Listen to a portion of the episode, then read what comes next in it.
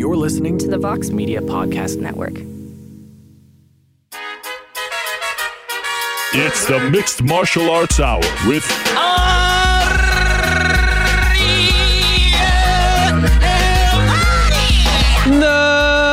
Mixed Martial Arts Hour back in your life on this Thursday, November 9, 2017. Hello again, everyone. I'm Ariel Helwani back inside our New York City studio. If you were paying attention very closely this past Monday, I hinted that we may be talking one more time this week before, of course, next Monday's show. And I hinted that we'd have something potentially very special for you. And I know a lot of fans were looking forward to potentially hearing from the new UFC middleweight champion Georges St-Pierre on Monday's show. You have come to expect the biggest guests on Monday, and that was the plan. But then we were told that there was a chance Mr. St. Pierre could join us in studio, face to face, mano a mano. I have not talked to him face to face, mano a mano, since 2013, since prior to UFC 167. So I took that opportunity, and here we are, my friends, in a matter of moments on this very special Thursday edition of the MMA Hour. We will be sitting down with the one and only George Rush St. Pierre. He will be in studio talking to us face to face. One of his first interviews, if not his first interview. I'm going to claim it's his first interview since becoming the UFC middleweight champion just a couple of days ago. Of course, you know by now, Madison Square Garden, Saturday night, November 4th, one of the greatest nights in the history of our sport. Georges St-Pierre defeated Michael Bisping to become the UFC middleweight champion. And in doing so, he is now just the fourth fighter in the history of the Ultimate Fighting Championship to be a champion in two different weight classes Randy Couture, BJ Penn, Conor McGregor, and now Georges St-Pierre can add his name to that list. And it was a four year layoff. He returned for the first time since 2013, submitting Michael Bisping, which is no easy task in the third round. What a performance it was. I cannot wait to speak to him in a matter of seconds. Also, after Georges St-Pierre will be joined in studio by one of the rising stars in the UFC's middleweight division, the one and only Paulo the Eraser Costa. Borrachinha will be joining us in studio after GSP. How great is this? And if you're looking for the MMA beat after all of that, two beatniks, two panelists, Jeff Wagenheim and Danny Segura will join us to recap an amazing week in the sport. There's a lot of news that happened yesterday. There's so much to discuss. So there is something for everyone on this special Thursday edition of the show. But let us not waste any time. Let us welcome in right now to the studio for the first time the pride of Saint Isidore, the pride of Montreal, the pride of Canada, the one and only Georges St-Pierre. Let me stand up for George. Wow. Unbelievable. What an honor, George. Thank you for having me, Please. having me here. This is amazing. This is an unbelievable honor. Thank you so much for coming. You look fantastic. I'm trying. I, I, it's a PR day, so I had to dress up a little bit. You're doing a lot of PR today? Yeah, it's a lot of a lot of interviews and talk shows and stuff like that. You were in New York, obviously, for the fight. Then you went home to Montreal, and now you're back? Exactly. You didn't just stay. It's only an hour away, Right. so uh, I felt the need to go back to, to my family, my friends, and uh, yeah, so I did it. This is amazing. I can't believe that. You know, I haven't talked to you face to face. We've spoken on the phone a lot, but face to face since 2013. So it's great to see you in the flesh. What do you think of my studio? You like it here? Fantastic. You, I like the decoration. You recognize this guy over there? Mm-hmm, You remember that picture? I remember it very well. It was not the same guy that you're that is standing in front of you right now. You hate I mean, that it's the same guy, but he's Yes. not in the same state of mind. Exactly. Do you, do you not like that picture? Ah. does it does it make you feel weird? Like does it bring back bad memories? it bring back bad bad memory because it's it was not an happy moment of my life. Right. Um, and um, now things have changed a lot Sure. since then, and I'm in a much happier place right now. You were coming off a win. That's the picture right after the Johny Hendricks fight. It, it was a win, but uh, you know I, I was winning fights back in the day, like uh, Nick Diaz, uh, Hendricks, but but it was I was not happy. I was Right. like I, I, you know, it was not like it is right now. That guy right there in your mind. Did you think you were done? Did you think you would never fight again? I'm finished with this. I'm tired of this. It's I, over. I, did, I didn't know Okay. at the time, uh, but things has has changed, Right. And because of the things has changed, uh, it made me wanted to come back. Okay. Like what? A lot of things, uh, the, of course, uh, the problem with the performance enhancing Right. drug in the sport. Uh, a lot of the stuff in my life, the infrastructure of my life was very complicated back then. Uh, What do you mean by that? Infrastructure. I, I, I built up a gym to Okay. do my private training session. Okay. You know, I, I didn't have that before. I didn't have access to a private facility before, so I had to make my schedule around the gym, and it's normal because the gym is there to make money for Right. the, the you know their their members, and now I, I really organize it. Organize my, my life in a way that it, it- it's su- we're very much well suited for me. Okay. How many times have you watched the fight on Uh, Saturday? with Bisping uh, a few times, and I'm gonna tell you why because I wanted to watch it for my personal Sure. uh, critics, but also because I get uh, after the fight I went to the hospital. Yeah. uh, people don't know that I wa- I was not at the press conference, and I'm gonna tell you why. Um, I had a very very, very bad uh, uh, uh, injury. In, Okay. In, in, in the back of my head. Oh. And I didn't know where it came from. Okay. And uh, while I rewatched the fight, and I think it's in the, I'm not sure 100%, but I think it happened in the first round when I had my first takedown. Okay. And I was holding Michael Bisping's legs. He, he held, elbow me, but uh, the elbow hit me right in the in a particular spot where it's the the basal uh, region of the back of the head. That's where there is a little bone that attached to the spinal cord, and uh, that's why I, after the fight I could I couldn't even tie up my shoes. You know, my neck could couldn't even move. I had an incredible swelling in one of my mus- in the muscle of the back of my neck.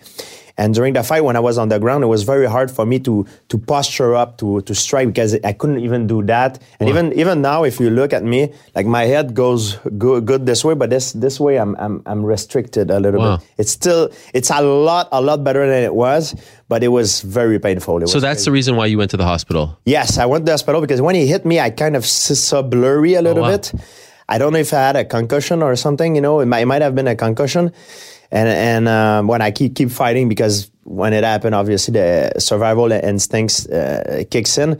But when you watch the fight and that particular uh, thing, it do, it looked pretty insignificant. But when, it wasn't insignificant when when I received the, the shot. It, it, it hurt me very bad. It's not the force of the blow; it's Right. more the the the precision of it. Uh, it's not Michael's fault. Fault, you know. You're in the the heat of the moment. You fight. I would probably have done the same thing. It's it's nothing wrong with that. It's just that it happened, and it, I wanted to know where it came from. You are very cerebral, like the way you break things down. I think that you are one of, if not the most, the smartest fighters in the history of the sport. You don't get enough credit for that, for your fight IQ. And so I'm wondering when you watch that fight, when you watch yourself, the way that you break yourself down, are you happy with that GSP? Are you happy with that performance? I'm happy, but I could have done better. you Really? know? Like I could have done worse also. Sure. yeah so so the way i break that fight down it's uh, we were expecting michael bisping to try to bully me to come hard straight from the beginning and use a sprawl and brawl uh, tactic so to speak and he didn't do that he, he used a lot of movement that which cut me off guard the first round i was feeling very good because he was holding more his ground, you know, like he was moving, but he was more hold, holding more his ground. So I was able to exchange with him going in and out.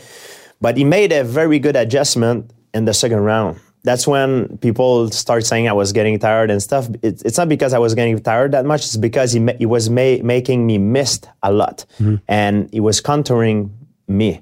Because in the first round, my overhand right was working very well because I was countering his jab with the overhand right and he was holding his ground more, so the takedown came more came came easier, you know, with, without as, spending as much energy.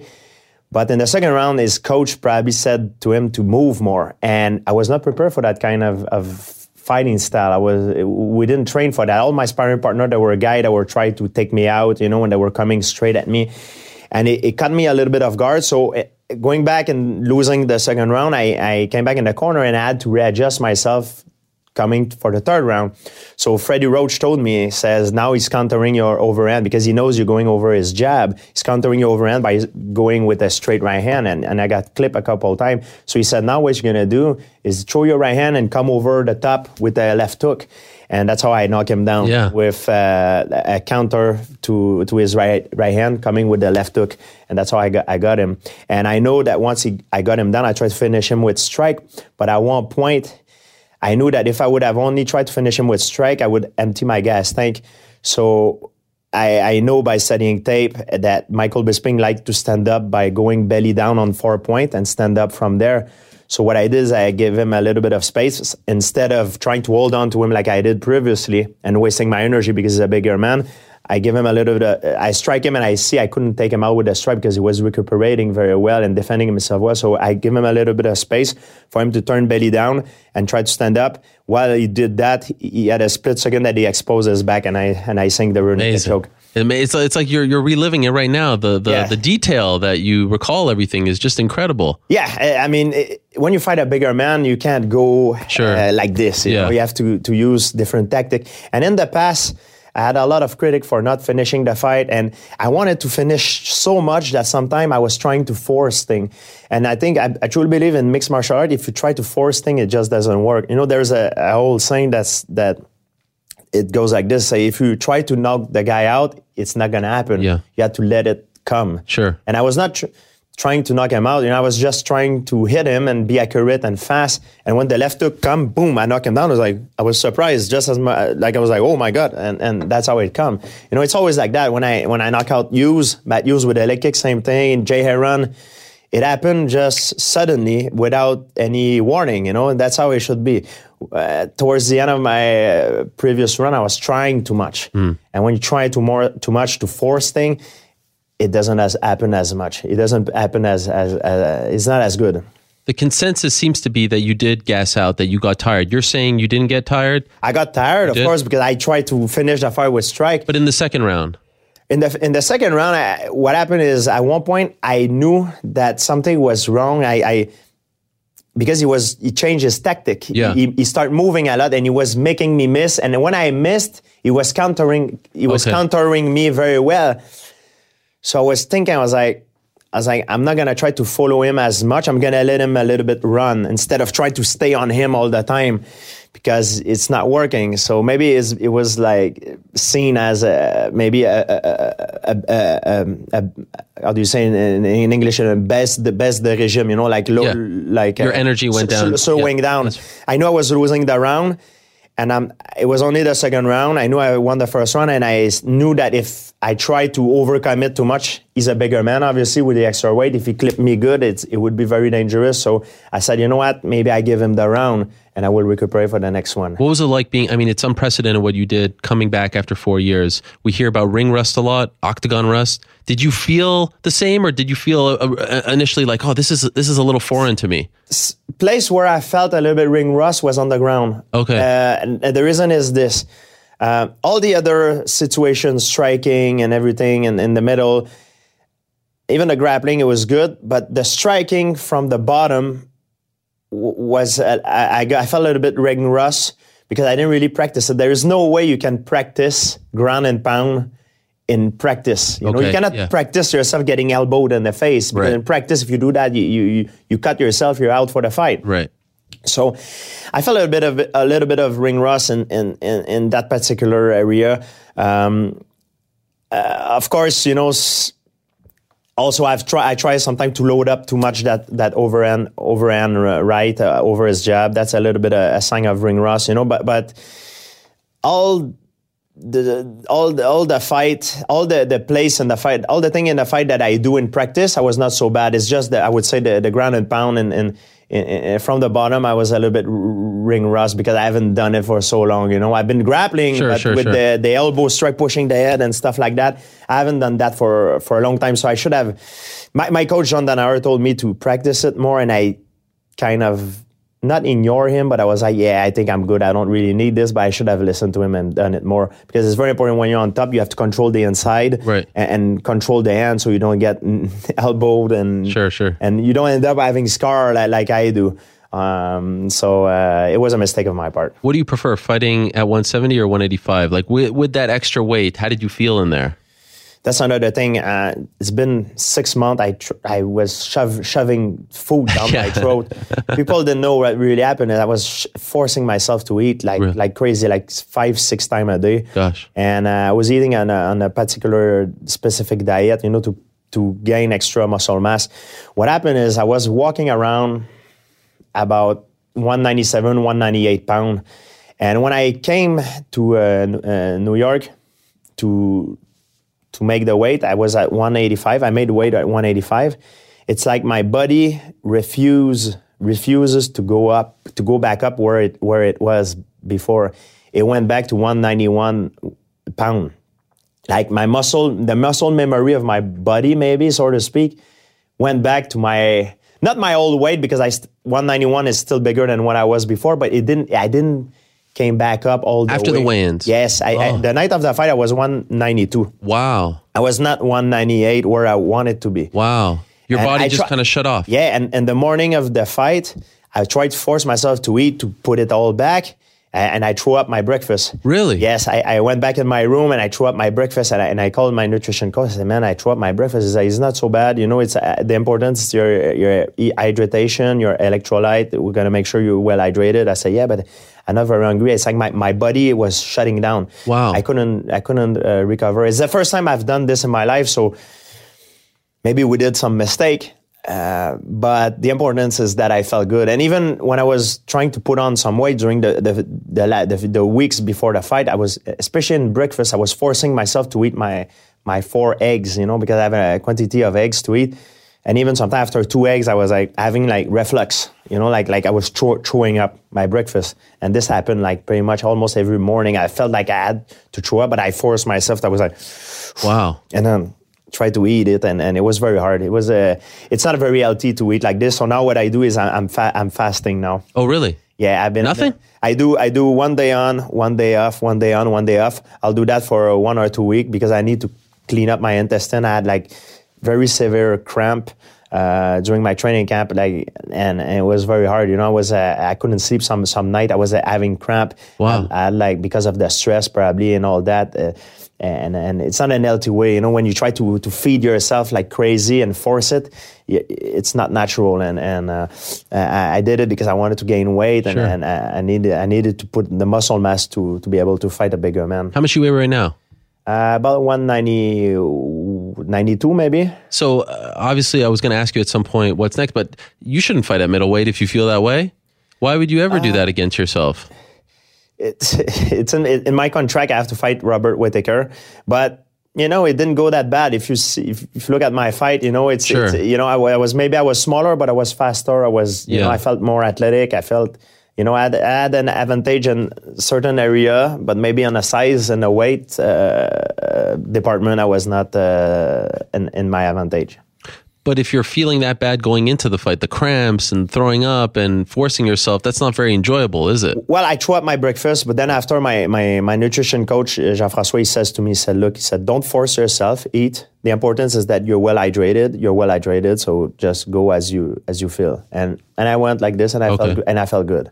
You were it's ver- just, and I, I tried to put too Sure. much weight. That's my problem. Is I wanted to mentally to be big, but the important the important is not to be big, is to be Fit. fit and well hydrated. You were very It's honest. the first ti- first time I've done it, uh, Ariel. So Right. maybe I made a mistake. You know, maybe it's my fault too. You know, so we learn from it, right? One of the fascinating things going into the fight was how honest you were. Uh, in particular, there was a documentary that aired on TSN called The Mind of GSP, and you said how much you are afraid at times to lose and to, to fight, and you don't particularly enjoy fighting. These are things that go on in your mind. I hate it. Yeah, you hate it. You hate fighting. Yes, I hate it. Why do it? Uh, Why come back to why it do it? hate I'm? I'm gonna tell you. I'm gonna try to explain it the best you can, the best I can. I, I then people they all, all only see the good, the positive, the big, the big picture. They don't see the big picture. I mean, they see me now happy. Uh, the good thing about fighting, the lifestyle I have, I love the lifestyle that I have. Like, it give me the freedom. Uh, uh, I can train. I have a martial artist life. Like, like I live like a samurai. You know, every day I try to reach perfection. I try to be the perfect fighting machine. Even though perfection is not perfect, but I will try to be as much as I can, as much as I can obtain to be. Uh, it allow, allowed me to have the freedom to do whatever I want. So if I work hard, I will have good result. You know, you, you, you're a result of the symbol of your work, and that's what I love about it. You know, and, and I have no boss. I do whatever I want, whenever I want, with whoever I want. And the only there's no perfect job. The only uh, bad thing about my job is sometimes I need to fight. You know, I need to go and fight, and and uh, fighting is fun. Uh, but the the week of the fight, the uncertainty of fighting, uh, the fear of of being humiliated, because we do a crazy job. You know, there's two guys that get into a cage, is only one guy gonna be reward of victory. Yeah. The other guy that will lose will do all that for nothing. Right. You know? And the odds are relatively 50-50, right? So it's always the fear of being humiliated, of losing, uh, the fear of done that I have done all this crazy sacrifice for nothing. And this is crazy. This is al- almost unbearable. You know, the week the week leading leading up to the fight, you're very stressed. It's unbelievable, and I don't like that part of my work. I hate it. Especially, it's mostly the waiting part. You hmm. know, I love I love fighting when I'm in the gym and I train with the guy. I love exchanging knowledge. I love training. But when I'm fighting, the the the, the pressure of it, it's it's it's crazy. It's unbearable. I, I hate it. But if I pass that, if I go through this, it will allow me to have the lifestyle that I love to have. You know, my my my freedom, my my lifestyle to train like a samurai, to be able to be like a like a train like a martial artist, to pursue uh, the the great thing in in in, in my career. Uh, so there's no perfect job. I'm sure there's things about your job that you that you dislike. Right. But you like I I like my job more. There's more positive thing about my job than negative. So that's why I'm doing it. So, what was it like in the locker room on Saturday in the hours before the fight? Oh. Was it worse than normal? Were Oh, you- that was crazy. First, how nervous were you? let me tell you about please, this. Tell me. let tell me, me. tell you about that. So, before I le- before I left for the the Madison Square Garden, I have Yeah. my last meal. Okay. I'm eating, and I hear the guy speaking. Like in my crew, in my team, there's most people they speak English, but there are people that, that speak French, right? Because I I'm Sure. French francophone background. So I hear them speak. Don't tell George. Blah, blah, blah. Oh. So I go, I go at the table, and I'm like, I'm eating. I'm like, is uh, Aiemann one? Aiemann is a tr- Oh, training yes. partner of The mine, and and and they're like, everybody's looking. It's like, no, he got knocked out. Ah. I'm like, shoot. It's like, is he okay? They're like, uh, I don't know. I think so. I'm like, man, that must be very bad. Yeah. So I finish eating, and I'm like, damn, it's, you know, I one of my training partners Sure. lost. Unfortunately, I feel very sad for him. So then I go in my locker room, and then my other training partner, who's in my locker room, jo- Joseph Duffy, fight, and he's doing well, but he got clipped with an uppercut. He got knocked out again. I'm like, oh my god. Then there's another guy in my locker room, Mickey Gall. He Oh, lose oh my gosh. So I'm been, I, no, I'm start thinking is like, is it a is it a, a, a freaking curse in my in my locker room? You know, because sometimes when you before a fight, you become a little bit uh, how do you say like uh, um, you know like these things like they, they can- Superstitious? superstitious. Yeah, you know, yeah. like man, I'm in a bad locker room. Yeah, I have like a, a cursed locker room. Everybody's losing. So I'm thinking, I was like, no way. It's like not not me. Me, I'm gonna put everything back on track. It's like I'm not losing this. And uh, I tried to convince myself, no way. I'm gonna I'm gonna do this. So then we're war- warming up for the fight, and now I'm with, I'm with my trainer. We're we're thinking, it's like okay, um, now there is a. Uh, the, the two lady are fighting. Yeah. Uh, normally, ladies like n- n- not all the time, but uh, there's less percentage of knockout Yeah. and finishes in ladies uh, than than men sometimes because the the, the power the, the woman is, uh, is is normal is different. So I'm thinking okay, it's gonna be a five round. And then the, the, the other guy, TJ and, and Cody, is going to be in a five round too. So I'm going to have good time for warm up. so oh, I set my warm up to, to have a good time, time. for warm up, like at least an, uh, like a good 40 minutes. Then the fight started. Bang! Rose knock out uh, Joanna. I'm like, oh my God, okay, let's go to the. Then I finish wrapping my hand. I go crazy. I start warming up. And then after uh, TJ, boom, knock out Cody. I'm like, oh my God. I'm freaking out. Try to, to accelerate my warm up. Then they called me out. Everything from there went very fast. Okay. Was it weird not wearing the gi to the cage? It looked weird for us who yeah. watching you. Yeah, it was a weird because I have a kind of a ritual that I do normally before the fight. I I I, I put my gi Yeah. in front of the mirror with my my bandana, and I'm talking to myself. What are you saying? I'm t- I'm telling I'm I'm talking to myself in the mirror, trying to convince myself. This is like a routine I do. Nobody knows this. I, I'm t- I'm telling myself. I look at myself in the mirror and, and I'm telling myself. I said, I said, you're you're you're the best. It's tonight is gonna be your night. You're gonna win. You're gonna win this because you're better than him. Try to get pump me up with some negative positive stuff. You know, even though I'm scared as hell. You know, and and I have doubt in my mind. I try to make myself positive and pump me up. Try to to make me believe that it's impossible for me to fail, you know. And then I'm walking in, and then when I get out of the locker room, that's when normally the the walkout start. Yeah. you know. And, and I I always do the same thing. So I know that the UFC guys come to pick me up in the locker room, so I always time it in a way that when they come to pick me up in the locker room, that's when I go take a, I, I, I go piss one more time, and then I put my cup Yeah. because you don't want to put your Sure, cup sure, before sure, because yeah. you have to, you know, it's it's a tie cup, you have to Yes, attach yes. everything. Then I put my cup, then I put my pants, and then I put my gi. But now I didn't have my gi, so what I did is I they say Georges St-Pierre two minutes. I said okay. And I went I went to the I went to the bathroom. Then I put my cup. Then I look myself in front of the mirror and I said, "Yeah, I'm gonna do this. I'm gonna make a story tonight." Nah, nah, nah. I'm scared, but I try to convince myself. And then I take the walk and I did I do my thing. You know, that's how I did. So you just said I'm going to make history tonight. I'm the best, this and that. This is the discussion now afterwards. You're now just the fourth man to hold the belt in two different weight classes. You come back after a four year layoff. You didn't lose the welterweight title. Can you tell me definitively? Do you believe that you're the greatest of all time now? Uh, did you did you put an exclamation point? You've never tested positive, no PEDs, right? it's it's a good question, but I'm gonna tell you something, Ariel, and I'm gonna be very humble in my answer, and I'm gonna tell you what I truly believe is the truth. I, that's the the truth about fighting, and and when I started fighting when I was young, I remember I was young and a little bit different up here. You know, I wanted to become f- the best fighter because I wanted to be the strongest man in the world. As life goes on, it taught me different there is no such thing as the strongest man in the world. It doesn't exist. There's no such thing, that, such, thing as the greatest. You can be the best, but you can lose. For example, you can have the best football team, the best soccer team, or baseball team. It's the best team, but it would lose to a team who's not as good that night because that particular night they didn't play the best game. Hmm. So the important in the in, in this in this sport is not to be the best fighter. And there's one thing that I'm very good at. I'm very good to be good when it count. That's one of my best quality as a entertainer, as a performer. You know, you can call it a fighter or an entertainer. I'm very, very good to turn it on when it's time to turn it on. That's one of my best quality. There's a lot of guys who are very good, but when it's time to pull the trigger, they can't do it. They're free, freezing, or mentally they have issue. They have this. Me, I'm very good to be good when it count. And if you talk about the fight with Michael Bisping, last Saturday I fought Michael Bisping in a fight. I won. At that particular time, that particular place, I was the best man that night.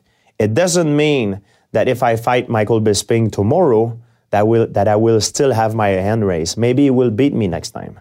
Um, there's odds as always. Mm-hmm. Maybe nine times out of ten I will beat him, or maybe one, maybe fifty percent of the time, or I don't know. You know, we make up our own mm-hmm. odds in our head. I'm confident as a fighter when I'm going to a fight that I'm the best. But for me, it's not important. It's important for me that at that particular time, I fight the best fight that I can fight. That's what I focus on. I'm not focusing on, oh, trying to convince myself I'm the best because it, it's it's irrelevant. The best team, the best fighter can lose sometime. Okay. Ev- there's no such thing as invincible person. You know, everybody can beat everybody at any given day, and I've learned that in my career against Matt Serra. I've learned it the hard way. Yeah. and uh, that's what sometimes separate uh, a, a, a good fighter than a bad fighter is if he can he pull the trigger when it count. Can he perform under the light when time come to perform? That's what make difference. Michael Bisping isn't the first fighter to accuse you of taking steroids, but he got very personal going into this fight. He- Do you feel like he crossed the line? And was it personal? Did you want to prove to this guy that, okay, you've said a lot, I'm going to shut you up? Did it ever feel, because you did a good job of really not saying much. You never took the bait. Yeah, he, you know my He pos- my- accused you of a lot. my, my position against performance enhancing Yeah. drug is is is is, is uh, everybody knows. Yeah, well And documented. he, I don't believe he even believe it himself that Okay. I take steroid or that I took steroid. I never took anything in my life. Any any I never took steroid in my entire life. You know, and the the thing that people don't understand is I'm not against steroid. Be careful. Now I'm gonna say something.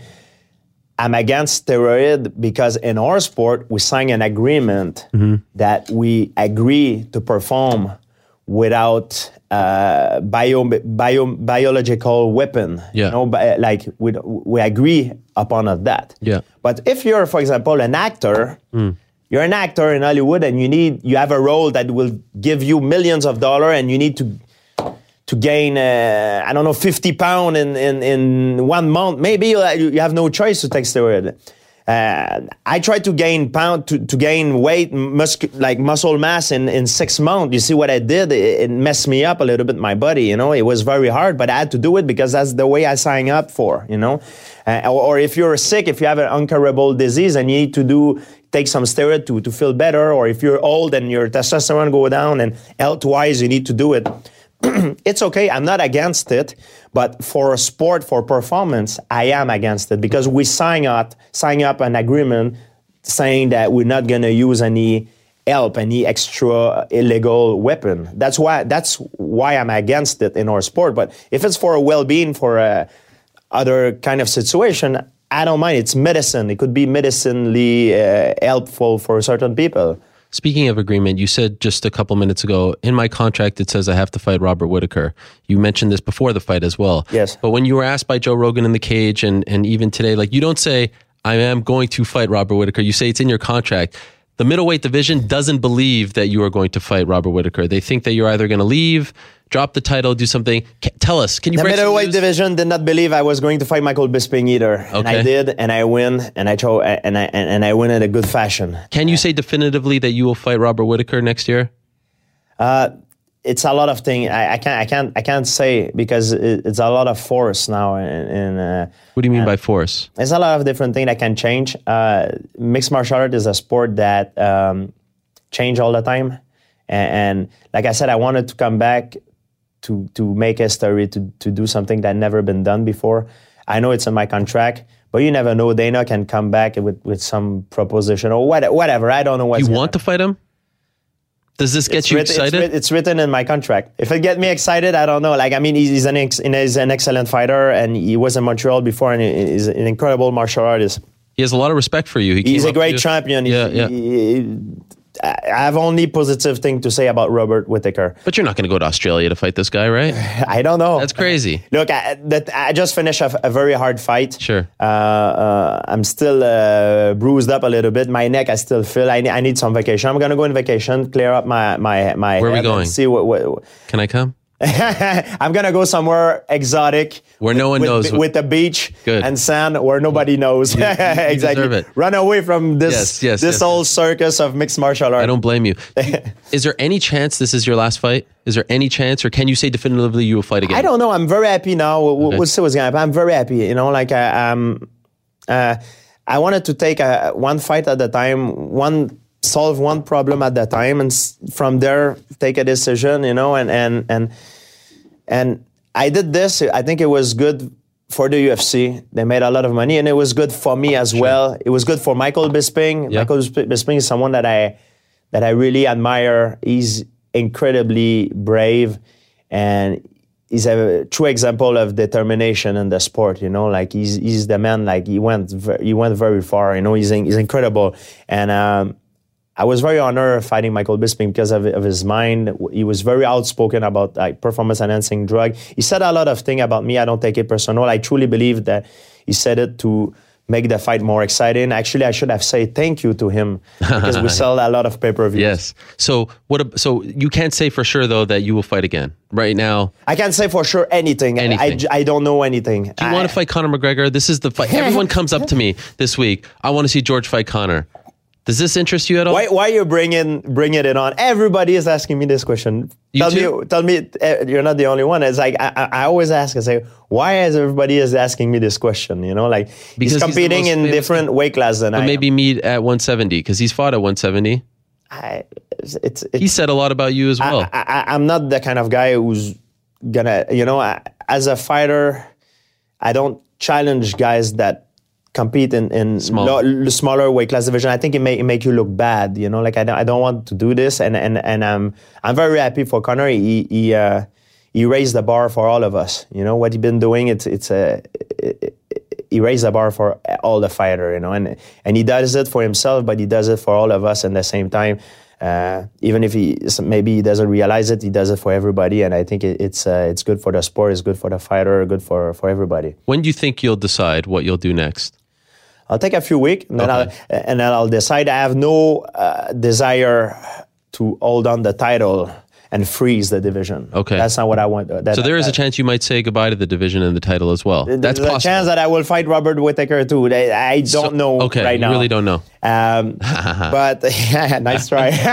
it's not gonna work. It's not gonna work. It's like a fight, Georges, you know? It's like a I'm, fight. I'm and Yeah. bob and weave now. That's bob right. and weave.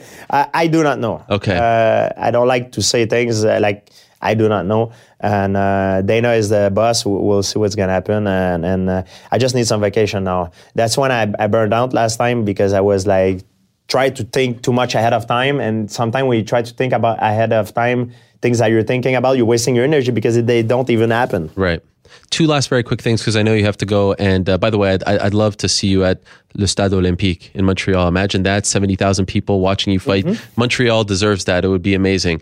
Um, two last things. You, you know, Tim Kennedy tweeted when you won, hey, the, the MMA now has two champions on its board TJ Dillashaw, Georges St-Pierre. Now that you're champion, will you try to make changes in the sport now that you have that power? we try we try to recruit a lot of people, um, and we do we do that not to to create problems for UFC. Sure, sure. We, we want to elevate. Make it better. Yes, to uh, to make it better. This will happen if it's not today or tomorrow or in, or in six months or in a few years. It will happen at one time. If we want the sport to grow, it will happen.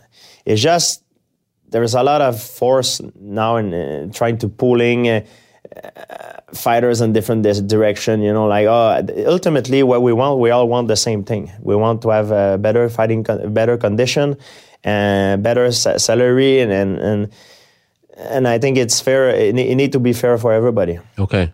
Four years later, you happier Yes, you should change the picture and Well, take, a a, new take, one. the, take a good one now. with the belt? Yes, middleweight exactly. title. And I saw you go to the YMHA in Montreal and and uh, give it to your coach over there, a place that I used to hang out Yeah. as a kid all the time. That was beautiful, giving your coach the, the I, belt. I, I gave every single of my belt to, uh, except one belt I kept for myself in my house. But every belt that I gained, I gave it to someone that helped me down the line. Because the belt for me, it's not really what is important. What is important is the souvenir that I keep of that memorable night. Sure. Um, this nobody a belt I, I can lose it. Someone can rub it, can rub it to me. But this memory that I have, this moment, it's mine. And even though sometimes in life you have a hard, a hard time with something, I can always close my eyes and remember that moment, and it will give me a, a smile. And this is something that nobody will ever be able to take it away from me. And so my my last belt, I gave it to Victor Zilberman, who's my wrestling coach. And uh, I think it's the first time I saw I saw him smile in my life. He, he was very happy, and, and I've been training on, under him for uh, more than 15 years. He, he- he's he's very uh, he's a very hard uh, coach, but uh, I think he he was hard with me and all the guys because he wanted to make the best out of me to come out, and uh, I'm very thankful f- to him for this. Georges, I'm so happy for you. Congratulations, my friend. Really, you are an inspiration. Thank you very much. You are a role model for Canadians. Canada was so happy to see you back. Uh, it's it's an amazing thing. You know you know how highly I think of you. So it was really nice to to see you come back after all this time and perform like you did and win and smile and and do it your way. So congratulations, félicitations. Thanks to you, Ariel. You, you always be very kind with me, and uh, man, you're the best at what you do. Thank, Thank you. Thank, I remember UFC 65. I went to a bar in Montreal, Champ Sports Bar, to watch you beat Matt Hughes before I was ever uh, a journalist, and the place erupted. And it was that moment where I said, I want to be an MMA journalist because one of our own, a Montrealer, was doing what you were doing. And so it, it was an inspiration for me. So congratulations. Enjoy it. You're going to the New York Stock Exchange now, so enjoy that Yeah, as well. I got a, I got a lot of stuff going on. Thank you, Georges. I'll, I'll stand up here. Thank you so much for coming in. Thank It's you, guys. honor. The one and only Georges St-Pierre. And we'll talk to you soon, okay? Keep All us right. posted. Thank there you. he is, the UFC middleweight champion. What a beautiful moment. What an honor. What a privilege to have him in studio. Can't thank him enough for stopping by.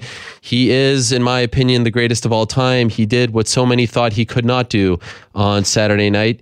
He is now the UFC middleweight champion. And like I said, he is one of just four fighters in UFC history to hold a belt in two different weight classes. Amazing. Randy Couture, BJ Penn, Conor McGregor, and now Georges St-Pierre. What a great moment! And honestly, I mean, to have ro- this is this is not just MMA royalty, my friends. This is Canadian royalty. This, I mean, the the Prime Minister of Canada Justin Trudeau tweeted about this man, congratulating him. At Canada, dot, uh, the, the Twitter feed tweeted, congratulations to him. This is not just another fighter. You see what he means to Canadians. You see what he means to the sport. You see how fighters react to him. Uh, Paulo Costa coming in in a matter of moments, asked to take a photo with him. This man is revered, is is is idolized by everyone, and uh, certainly fighters. He has played a big part in the evolution of the sport. One of the first to wear a suit to press conferences, to you know hold himself, present himself with class and dignity. Just uh, you know, what more can you say? So we'll see what happens. Non-committal. We'll see where he goes from here. We'll see if he fights again. We'll see if Robert Whitaker gets that fight. It's going to be an interesting story to follow. So we do need to update that photo because that does represent maybe it's a great photo taken by Esther Lin, but maybe we need to update it with the uh, the photo from Saturday night, him winning the middleweight title. All right, how much fun was that? That was amazing. But we do have plenty more show for all of you. I am very excited about this. We speak about the uh, middleweight division. Georges St-Pierre is obviously the king right now at 185, but there is a man named Paulo Costa, aka the Eraser, aka Borrachinha, who is a budding superstar, who is the future, in my opinion, a name that we will be talking about for a very long time. And now he is going to join us in studio. How great is this? You talk about a legend, Georges St-Pierre. Now we bring a future legend, a Brazilian legend. Please come on in. There he is, Paulo Costa, maybe the most Hi, nice good looking man I've ever Thank seen you. in my life. How about this? Amazing. And Eric Albarracin, his his almost like his spiritual advisor, his wrestling Yeah. coach, his right hand man. Eric, it's so great. You flew in from Phoenix overnight to be here in studio. So thank you for coming in. Thank you. Thank you, Paulo, as well. I mean, wow, you're you're here in studio, and uh, you just fought on Saturday. Why are you still in New York, by the way? Why didn't you not go back home to Brazil? Yes, I'm here to to know the city. To uh, in vacations is is the simple. Is vacation with my girlfriend here to to uh, walk for uh, the Statue of Liberty and and know uh, some place here. First time in New York? Yes, first time. You like it? So much. It's amazing, right? amazing. It's a wonderful city, and I love this city. Uh, by the way, did you have a chance to say hello to GSP? Yes, yes. I, I, I'm see. I saw there uh, he there, and he's a very nice guy. And Did you watch him when you were younger? Did you know who he was? Was he a, a role model for you? Ele era um ídolo para você yes, quando você era of mais course, jovem. of course. Uh, J- JSP. I, I I'm grow up uh, watching JSP in TV, so this is uh, very important for me. Uh, shake his hand and talking uh, about the fights, about about the the martial arts with him. Was Saturday night, so you beat Johny Hendricks Saturday night at Madison Square Garden, the most famous arena in the world, one of the best cards in UFC history. Was that the greatest night of your life? Yes, of course. The the the, the, the biggest fight of my life and the biggest names, uh, my biggest opponent opponent name too. So Johny Hendricks, uh, I'm I'm very glad to, to Johny Hendricks for this opportunity because he's accepted the, the fight in the same time when he listing my name and he come he come to fight. So um, I'm very uh, grateful to Johny Hendricks for, for this opportunity because he's a former champion. Yeah. He's not uh, qualquer um, que fala. He's not just anybody. Yes. So he's a, a very, very big famous. Do you feel like your life has changed since Saturday? Do you feel a difference in the way I think? Uh, you know, I was watching uh, football on Sunday, and and Tony Romo, who's a very famous football uh, player and announcer, he even called a player on on on on, on one of the teams the eraser. Yeah, and so is- I, I was listening to this, and, and maybe he was watching the fight on Saturday. Like this thing is catching on. I feel like people now, you know, it's different from the last fight in Brazil. It feels like doing it in New York on this card. Do you feel that as well? I, f- I feel this. Uh, the the the things happen v- very more fast here in, in America of my, my country. Eh, tá certo? See, faster. Yes, faster. So my, my name now my, my name now is in the top 15 ranking. So uh, after this fight, so I think uh, this is a great opportunity. Is I change my my uh, my position Right. right in, in, in the UFC. I want to go back to the beginning and correct me if I'm wrong. Uh, I, I read that when you were young, around like 15, you used to get into a lot of fights. You were kind of like a shy kid, and that's why you got into martial arts because you wanted to defend yourself. Is that accurate? Is that true? Quando você era criança, você era tímido, a pessoa estava bullying você, Yes. por isso você começou. It's true. It's true. In, in my, my school uh, in Brazil, uh, we, we have uh, many b- bully guys. Yeah. You know, so uh, I I'm start training to def- to to re- learn how how defense of these guys, and I started training Muay Thai at nine years. Oh, nine years. Nine. Wow. And at 12, I started training Jiu-Jitsu too. Why were they picking on you? Why were there, you know, bullies bothering you? I don't know. I don't know. Uh, I think he don't he don't uh, uh, like me. I, I don't know why. Do you think these people now know what you're doing? Você que acha que esses mesmos bullies sabem que você, o que- você está fazendo agora? yes, I, I think uh, I think they know. Um, I I I keep uh, co- uh, uh, relationship. Oh, with, with, really? with one or, or two guys, and now he, he, he they they are very nice guys. They with love you now.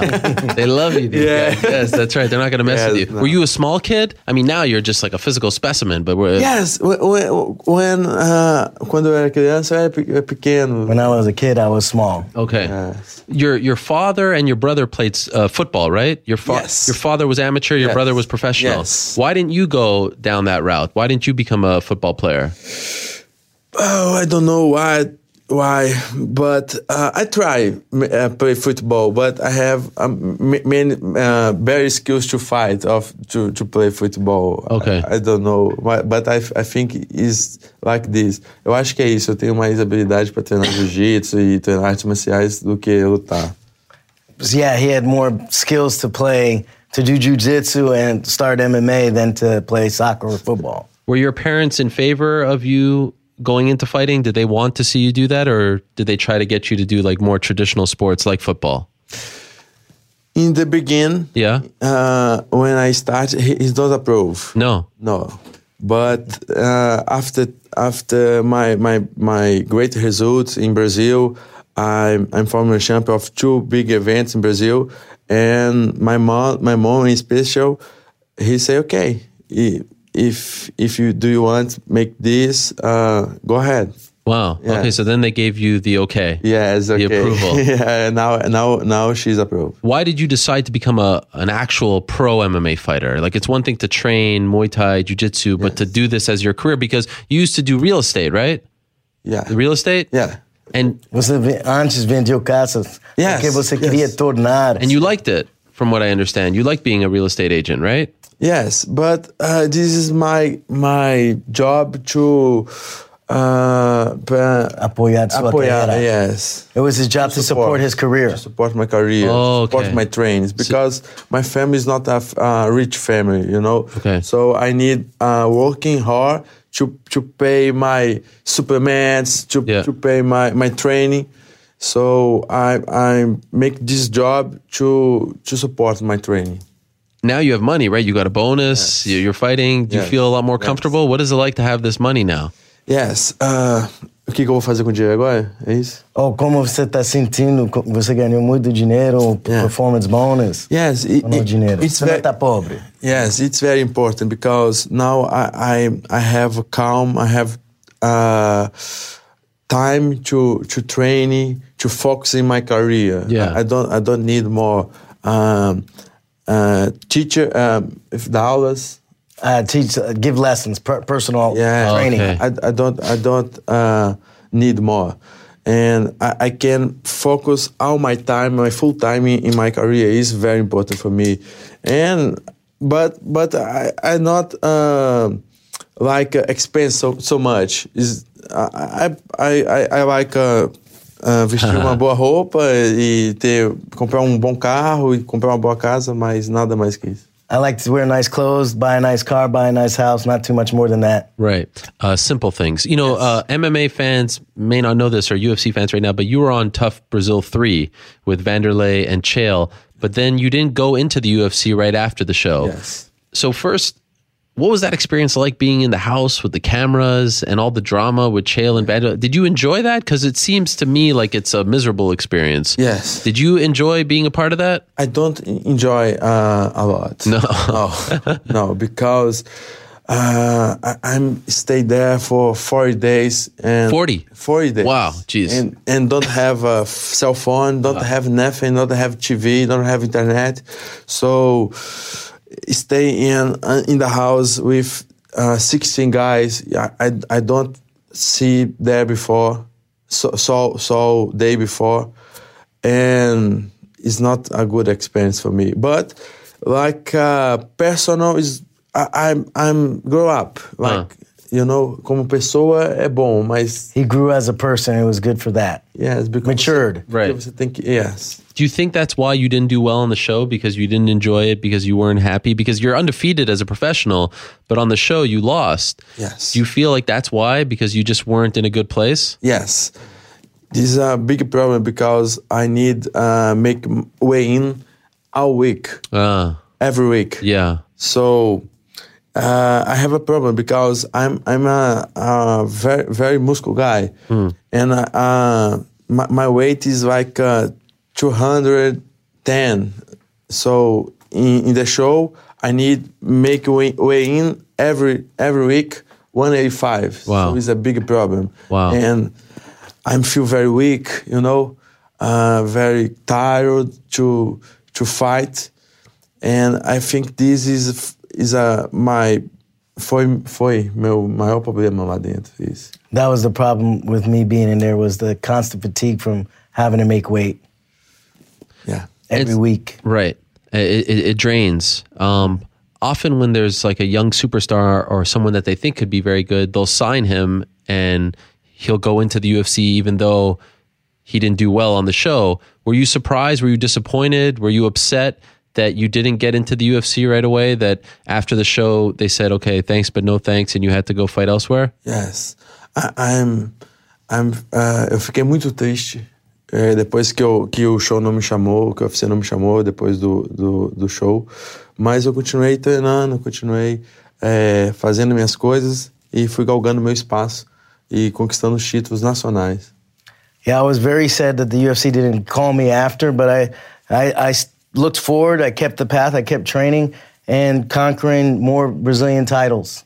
Yeah, and, and you did that, and you correct me if I'm wrong. You were actually called when Anderson Silva was about to fight Uriah Hall, and they said you want to fight because Silva had the gallbladder problem, Yes. and you thought that you were finally going to make your debut on like five days' notice, but then after one day, Uriah Hall said no, right? Yes. So you were that close. Correct. You were willing to do it. You were willing to fight on five days' notice, Yes. and then he said no. That has to be devastating too, right? That has to be very upsetting. No, no, No? no, no not because uh, I, uh, in thi- this moment, Yeah. uh, I'm in preparation for my fight in Jungle Fight. the- Okay. fi- fight for the belt one week after this thi- this fight. okay, so you were ready? Yes, I, I keep focusing in my fight, but. Uh, it's of course I, I'm eu gost, I, I'd like to fight against Uriah Hall in UFC, but in the same the same time I'm keep my focus in my my fight one one week after. You know. But you're so close to Yeah, making so it cl- finally. That wasn't frustrating? Yes, havia, but uh, eu sabia. Como é que fala? Pode falar. I knew. I knew. I, I in, in the short time, uh, my time uh, will become. Okay. You know? You knew that they were looking at you, that you were on their radar, so that was some kind of Yes, consolation. right? yes, Exactly. yes, okay. exactly. And then you get to fight, but you get to fight again uh, in Brazil, somewhat short notice. Was it short notice the first fight in the UFC? It was somewhat short notice, right? Against Garreth McLellan? Sua primeira luta Yes, foi com... yes, yes. That went well. Of course, the second fight Yes. went well. When did you learn how to speak English like this? I feel like the last time we saw you, like in June, you didn't speak any English. Yeah. Fala- Is that to him?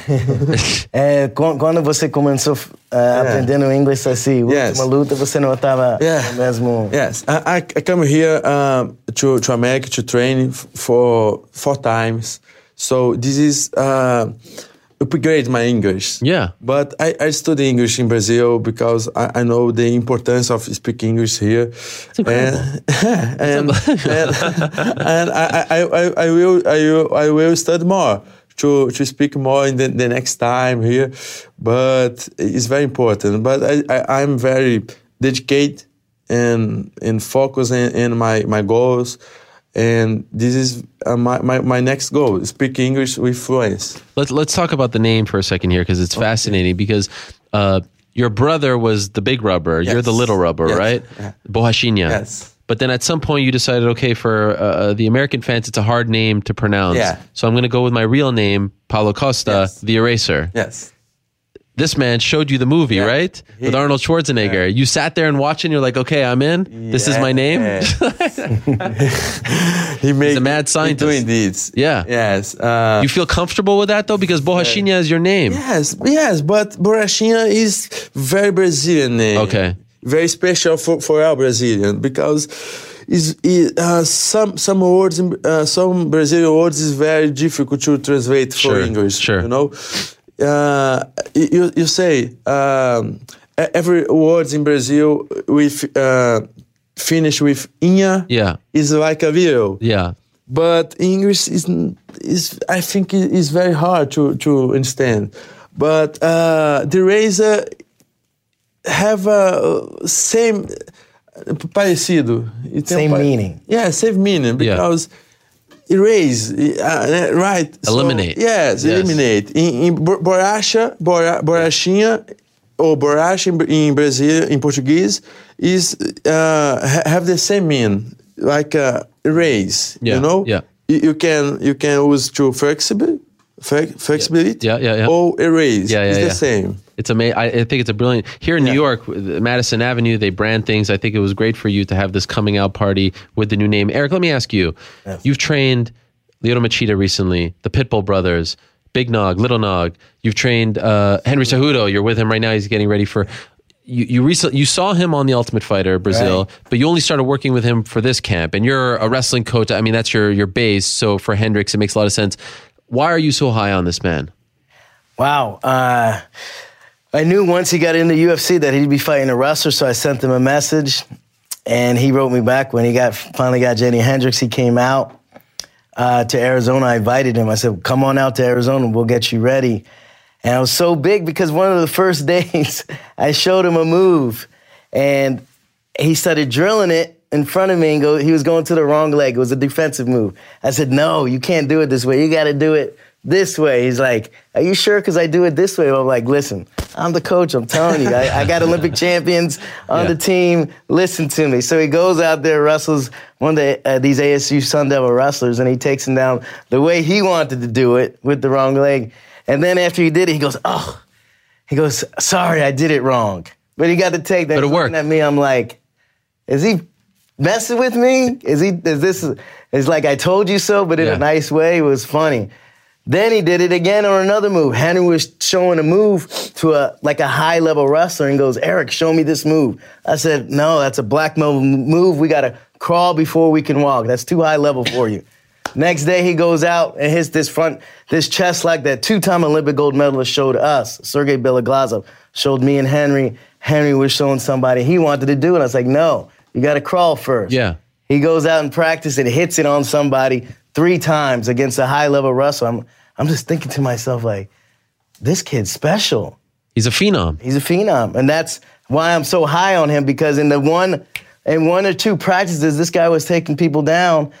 And I was like, wow, this kid's gonna go far. So Okay. I've trained those guys and I Yeah. can tell. Yeah, you've been in there with them. Speaking of the phenom, Vitor Belfort, you've trained with Vitor in the past, and you wanted to fight him, Yes, because but he's not happy about this. Yeah, uh, What happened? because uh, I trained with Vito for Yeah. two times. Yeah. he, he called me, but I'm not uh, his friend. You're not his friend. You're not his friend. No. and and he, he- he's not my friend too. Okay. understand? Yeah. So and I am professional. Yeah. w- UFC call me. The me call me call, come from not not for me for Wallid Ismail my my agent. Yeah. And he say, okay, we have a, a new fight for, for, for Paulo here, uh, Vitor Belfort, against Vitor Belfort. And uh, what, what you what you think about? Uh, I, and Wallid call me and say say say that for me. And I say, oh, of course, let's go, let's go now. What time? When when when when is the uh, this fight? And, and call again to me and say, okay, let, Yeah. let's do it. And Vito say no because he's a, uh, um, he, he come now.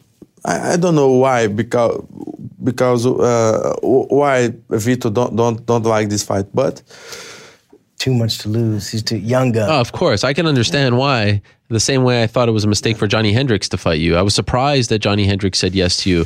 It's it's a great fight for you because he's a name. It's a great fight for the UFC, but for him, I think it's crazy. He should be fighting older guys because he's a little bit older. because he, he don't he don't feel fear to fight. Right, that's true. But so you think that Vitor was afraid to fight you? I, I I think so. Wow. And do you think that he felt betrayed that you would say yes?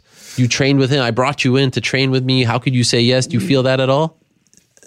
Pode dizer? Você tá sentindo que ele tá sentindo que você traiu ele. Ele Não, levou você não, pra não. treinar com ele. No, no, because he Eu uh, fiz o mesmo com Anderson. yes he, he make the same with Anderson Silva, eh, but but Vito uh, Vito call me and pay me, and when his fight, um, he call me when he will fight uh, quando ele ia lutar contra o Chris Weidman. Ah. He the called first me when he was gonna fight Chris White. Oh, okay. Yes, but but the fight is done. Yeah, yeah. Chris That's Weidman, another. yes, Chris Weidman injured his Yeah. his ribs, and he don't he don't say with me again. He he, he go Okay. for, for house and and That's it. and uh, let- let me there. So Oh, really? Yeah, Wow. Where in Florida or in Florida. Really? And and and don't, don't talk with me more and uh, like. Uh, it's not not good. Okay. not, not good guy for me. So you still want to fight him, or you move past him at this point? I know, and we'll get to Derek Brunson in a second. But do you care about Vitor at this point, or are you are you finished with Vitor?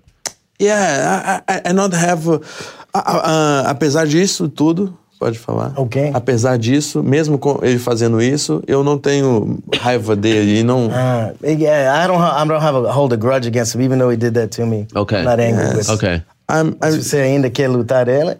No, I, I'm. I, I like to fight against the top ten. Yeah, that that makes Yes. sense. Do you feel uncomfortable when people talk about your looks? Yes. You feel uncomfortable. Yes. You don't like it. No, no, I like. I like. Oh, you Yes, like, I you feel like. comfortable. Confortável. Yeah. I feel Have comfortable. you do, have you done modeling and things like that? Você já era um modelo. No, Never. never. That's shocking. Essa Come camiseta essa que você tá. Yes. No, no I like. Instagram. Eu vi você. Yeah, no, yes. Uh, uh, I, I make a, a, uh, uh, some f- uh, pictures. Photo, yeah. Yes, some photos. Yeah. To to um, a grief in Brazil. Okay. But uh, just a one job. It's Okay. not. It's not my. You can make a lot of money doing this. You know that, right? yes. I, I, Yeah. I can feel about. Yeah, I feel like think about But I, I'm sure, like all day, and and I know you you have a girlfriend, right? Yes, I have. Okay, but I'm sure there's people that come up to you all the time. Does that make you feel uncomfortable? Um, no. It's good to be loved. Yes, I, be I, I, loved. I understand like uh, uh, fans. Yeah, they love just you. Just the fans. Yeah. I, I was told this great story. I hope you don't mind if I bring it up. You, you, I think Eric was with you too. You guys were at Costco, Yeah. which is a big uh, uh, Yeah. grocery store. you thought you thought you were at Yeah, that's Walmart. Walmart. You thought you were at Walmart. You guys are you're you're going around. And you're, you're you have a massive. Tell, tell us the story, Eric. You were there, right? yeah, I really did. Well, they're right next to each other, Walmart and Costco. Yeah. We were in Costco. I hadn't been home for a while, so I didn't recognize, notice the difference. But two carts, you know, an hour of shopping, food for this guy is a lot. so we had a lot of food for the his camp. As I'm going to the cashier, I'm like, man, when did Walmart become bulk? And it was like, wait a minute, we're at Costco and you need a membership. They're not going to let us buy it. We're going to have to leave and le- all this stuff was for naught. And then I thought to myself, wait a minute. Make sure you go to a female cashier yes. and just use your accent. Tell her you thought it was Walmart because that's tell the truth. Yeah. and see what happens. So then I said, I'll be off to the side watching because I don't want her to see me. Yeah. so by the time he's getting through, the, by the way, this lady has white hair. okay. White hair. Older- She's a little bit older. with white No, hair. no, Yeah, yeah. She not so had old, white not hair. so old. She had white hair. Not very By the old. end, he, she lets him pass, and she put her number on the receipt Wow. for him to call. Put her phone number for you. On the Yeah, receipt. yeah. Wow, yeah. that's amazing. She she had no problem that you weren't a member. No. She said, please, please. I, I think we could have went back there and ate, oh my god, got for it free. for free next time. Wow. But she's not very old. She's like a 40. oh, okay. What you call? Did you call her? No, I thought you she didn't was. call her. No, I I don't thought she was The hair was white. Nice lady, nice lady. She was. Yes. Does that happen a lot? Do you get a lot of phone numbers? People give you phone numbers? No, it's, it's not not every time. Okay. It's like uh, sometimes. Good. I mean, it's good to be you. Yeah, I, I, I, but but you're you have a girlfriend. I want to Yes, make that very clear. You're very happy. No problem. Yes, five years, right? Five years. Wow. She's she, she understands. She understands. Yes, of course. Very, very comprehensive. Very beautiful woman as well. You're both very lucky Yeah, thank to you. have each other. Um, so after the fight, you say Derek Brunson, right? And then he says, and he he's continuing on Twitter. Yeah. Oh, look how many tests. Oh, he only does one. But you've been tested ten times this year, right? Yes, I, I'm tested. Very, um, I think 15 times uh, after I'm come to FC. Yeah. The last month, the just last month, four times. Wow. So uh, when when you, don't have anything else to say, you you make up excuse. Yeah. Yeah, this is what, what Derek Brunson say now. Uh, Does it bother you to be accused of this? I mean, this is we were just talking to GSP about it when the, someone says you're on steroids. Yeah. It, you feel insulted? Does it bother you inside? Você tá insultado? Você... yes, of course, of course, because I'm fight clean. He's trying to take something from you. He's trying to discredit what you've done, right? Ela tá te- tentando destruir Yes, sua reputação. yes, but reputação. but it's crazy because USADA is here for e- everybody. Yeah. Everybody is testing, so it's a it's a uh, Derek Brunson talk a lot of shit of, about me, but he don't he don't uh, because he he he, he have a fear. Uh. He he he is scared. Yeah. He don't he don't want fight against me. But eh, so he, he make a he create excuse. Ah, you you you not you not fight clean, but he's crazy because um, I have my, my test in USADA and I I call for for UFC Brazil to help me to to uh, to send me all my tests to put in my my social media. Okay. Yes, because I have more of 15 tests. Wow. so you want to prove that? So do you, do you do you feel like this is going to be a problem for you as you continue to go up? That guys are going to say no, no, it's going to be hard to get fights. Yes, I think no. I think uh, eu acho que as pessoas não vão dar ideia porque não vão dar importância para o que ele está dizendo esse monte de besteira. Yeah, they're not gonna. They don't care what he's saying. I think they're still gonna accuse him, but Okay. Yes. eles sempre vai ficar acusando. Yes. What about? I mean, Derek Brunson. Is it because he just beat Lyoto Machida? Is there another reason why? Like, why did you pick him of all the middleweights? Yes, because he's number seven. Okay. And I think uh, he's a wrestler too. Um, like, but but his wrestling is not so good like uh, Johny Hendricks. Right, right, right. and he he like uh, Derek Brunson like, like uh, fight and stand up, and I'm too. So and I, I'm not have a question. I, I can erase him too. Fala recado pra ele. yes, I can, Derek Brunson. I can erase you, but uh, I will not erase you completely because. Uh, I will make you famous. Wow. In my score. Wow. My score of, re- uh, of knockouts. My Wow. record of knockouts. I love it. I love it. That's amazing. So, do you like? Have you heard anything from the UFC? Do they want to make this fight? Since Saturday, you came out and said Derek Brunson. Yeah. Usually, they like it when a fighter comes out and says, "Oh, I want to fight this guy next." Have they said anything to you or your management? No, not my manager. Uh, um, in the, in the the same week of my fight, me and Eric and my coach talk about this. Who the, who is the, who who can uh, be the next uh, after my fight against Johnny? If I I, I won Johnny, and when I finish my fight, I, I say his name because he's a, a good name for me. so do hot. he is hot. Yeah, I mean, it's a great rub. one. Yeah, he's hot. He's hot now. But do you think that they're actually going to give you him? Do you think Você that he'll acha be- que você vai lutar ele mesmo? Ou você vai dar ele como adversário? Yes, I don't know. You don't know. Um, I'm ready. Yeah. To fight uh, against Derek Brunson, against uh, top ten fight, but I'd like to fight against him. Yeah. Uh, when do you want to return? Yes, I, I'd like to return. Uh, it, this uh, one more point good for fight against uh, Derek Brunson because he fight uh, one, one week before me. Yeah, yeah. So we have a time Good to. Yeah, to yeah. collide. Yeah, Yeah, yeah, yeah. So I think uh, in March. March. March is good. Okay. Yeah. Uh, they're coming to uh, Belém, right? Belém in Yeah, Brazil in, in, in, in uh, February. Too Yes. early? You don't want to fight in Brazil? I think it's, I think it's, it's too early. Yeah. Would you prefer now to fight in the U.S.? Yes, now Okay. I prefer. Now I prefer. I, I, I like so much fighting Brazil because the fans in Brazil is very hot and he he push uh, our our Brazilian fights. But I think uh, fighting America is special because we can show our our working for more people. Do you feel like uh, you called yourself uh, the next Brazilian legend? Do you feel like Brazilian MMA is a bit down right now that you have to bring it up, that you're going to be the guy? Yes, exactly. Yes. I feel this. You feel it? we need uh, a, a new hero in Brazil because we have many legends of the, the last generation, but now we we we need a uh, renew Yeah. this, and I think I am the, the, the biggest name to to to para puxar essa fila. I'm I'm the biggest name to carry the torch. Right, Yes. right. Um, of the great Brazilian legends, Yes. Anderson Silva, Vitor Belfort, Yes. Jose Aldo, Antonio Rodrigo Nogueira, which do you think is the greatest of all time? Who do you want to surpass? Yes. Right now, you know, you. Brazilians? Yes, Brazilians. Who, in your opinion, is the greatest? In my opinion, Anderson Silva Number is one. the number one. Okay. he's like a Pelé on football. Yeah, yeah, yeah, yeah, yeah. He's the the biggest name of all time. But McGregor come. Uh, You love McGregor, right? Yes, I love. Yeah. yeah. McGregor because he, he makes history. Sure. He- he's unbelievable. He's uh, also awesome. Confident.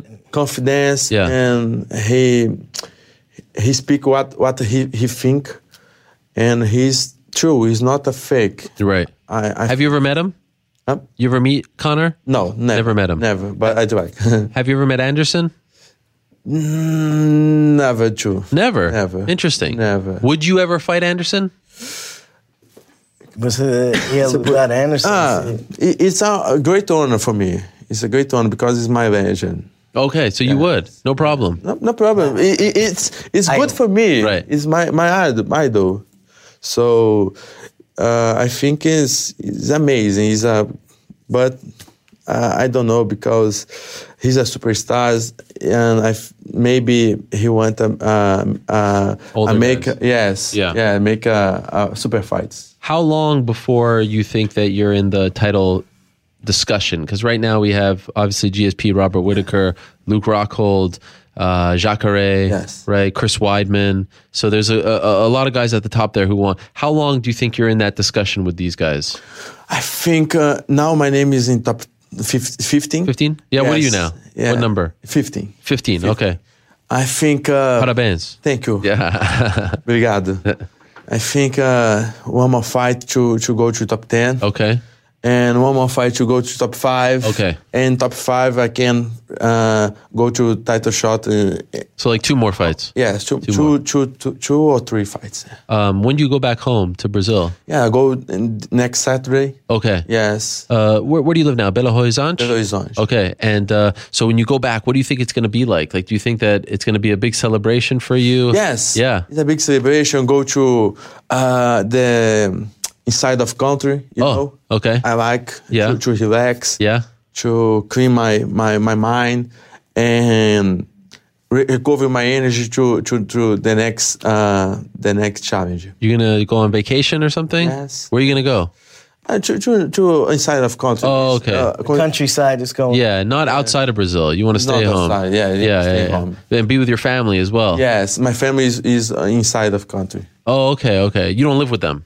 No, No. Did you think that all this would happen to you this like you're 26, right? 26. Did you think that this would be happening this early in your career, this young? Like, did you dream of this, or is it happening a little sooner now? Yes, uh, tudo está acontecendo muito rápido. Everything's happening Happening fast. hap- Happen Yeah. fast. But uh, when I f- I make my first fight in UFC uh, in debut and I gain I gain my bonus. Yeah. I I I start believe I can. Okay. and but it's a it's a my dream is stay here uh, with you. Uh, stay. This is your dream to be on my show. This yeah, is the dream for you. it's true. My dream too. yes, stay here and, and put my name in the ranking. yeah. It's uh, I, I I have my dream and I'm very happy. To, But you know, we've seen this story before. You know, I, I remember there was a guy named Erick Silva good-looking guy. Everyone was talking about him, Yeah. knocking people out. Yeah. And now, unfortunately, it didn't work out. So, Yes. uh, you look at those stories and make sure that you're focused, that you're not going to get distracted, that you're going to keep getting better? Yes. Surround yourself Yes, with people like. Eric. Yeah, Yes, this is very important. that's the dream. Yeah. This is very important. Yeah. So how do me about uh, with the great peoples, the, the nice peoples, um, keep my, my my my head in the the place, keep my focus, and train train hard, train more hard for the next fight because the next fight is is ever the the fight of the life. right. I think this. And let's go, let's go. Uh, vamos ver o que que, que que vai vir pra frente. Let's go for it. Let's see what's going to happen in the Yeah. future. Uh, UFC is going to Las Vegas first week of uh, March for a pay per view. I feel like that's the perfect Oh, place for you, right? nice. Las Vegas. Have you ever been to Las Vegas? Never. Never. I feel like that's a great spot for you. Yes. For the next fight. I You like agree, so Eric? much. I love Las Vegas. Yes. Always But it will be a nice unveiling for him, right? A big Yeah. card. Nice. Yeah, you like that? I, I like that. Yeah, so I feel like this time next year we're going to be talking about you in the title picture. This time next year. Neste momento, ano que vem, tipo novembro 2018, você j- todo mundo dá ah, vai falar de você sobre lutar no título. Oh, nice. Yes. Very, it sounds good. Very good. That sounds good. sounds good. All right. Well, I wish you the best. Thank you. Obrigado. Thank you. Thank you so you. much. Obrigado. Paulo. Obrigado. You're the man. Obrigado for. You are the man, Eric. Thank you so much for coming me. in. You're the man as well. I wish you guys the best. Shalom, my friends. You did you did such a great job last Saturday. I'm in awe of you. Really, you're doing so Thank- many great things. You're performing so well. You're a great ambassador for the sport. Thank I hope you friend. get that fight against Derek Brunson, and uh, you know the accusations can stop, and you guys can fight and, and, and prove who's who's the better man. Thank you for coming in. and you safe travels. Yes, Appreciate absolutely. Safe Appreciate it. travels back home. Joe over here is going to walk you guys out. Eric, thank you as well. Thank you for coming. You just want to stick around. You, you're having the time of your life. This is great. Thank you, Paulo. Thank you. All the best to you Yeah, and your thank family. And uh, what what a star! Wow. Yes. Do you want to say something? Take care. How'd you like that? I'll make you famous. Yes, it was great. This guy's like the, the mad scientist. Thank you so much, guys. There he goes, Paulo Costa, Borrachinha, unbelievable. What a guy, a future superstar, a future superstar, and uh, really, uh, I mean, what more can you say about that man? Wow, just gaze into his eyes, right? in a moment. We appreciate him stopping by, of course. We appreciate Eric stopping by. Appreciate, of course, GSP stopping by. What a great day it has been. Wow, this has been a lot of fun. I could do this every day, right? Could I do this every day? Would they let me come in here every day?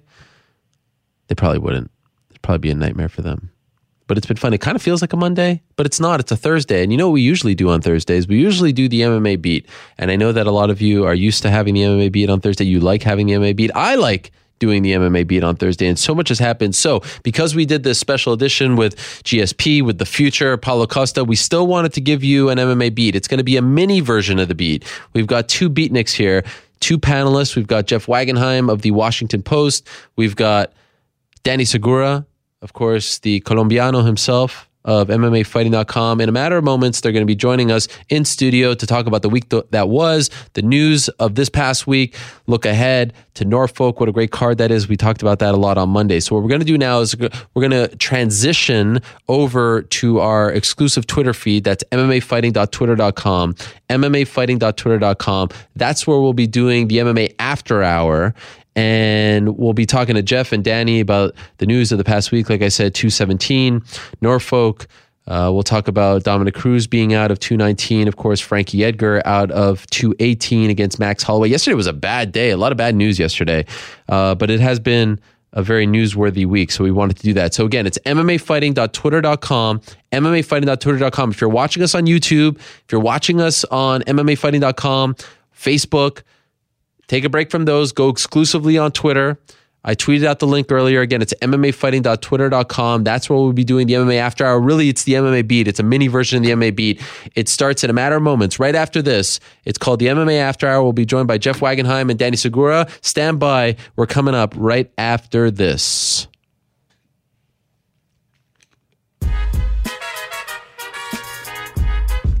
Ah, yes. The MMA After Hour is here, a mini version of the MMA Beat. Let's bring in my two pals, Danny Segura and GSP. Dare I say, we continue to get better looking as the show goes on. We go from GSP to Paulo Costa to these two fine gentlemen, Jeff Wagenheim and Danny Segura. How great is this? Jeff, how are you? Danny, how are you, my friend? Good. It's good to have you guys here. I imagine your first question is whether I've ever, I've ever been a model. Yeah, a model, the phone number thing, Yeah. that whole bit. Yeah, yeah. Uh, this has been a lot of fun. And so usually we do the beat on Thursdays, as you guys know. Wanted to do like a mini version of the beat because so much has gone on.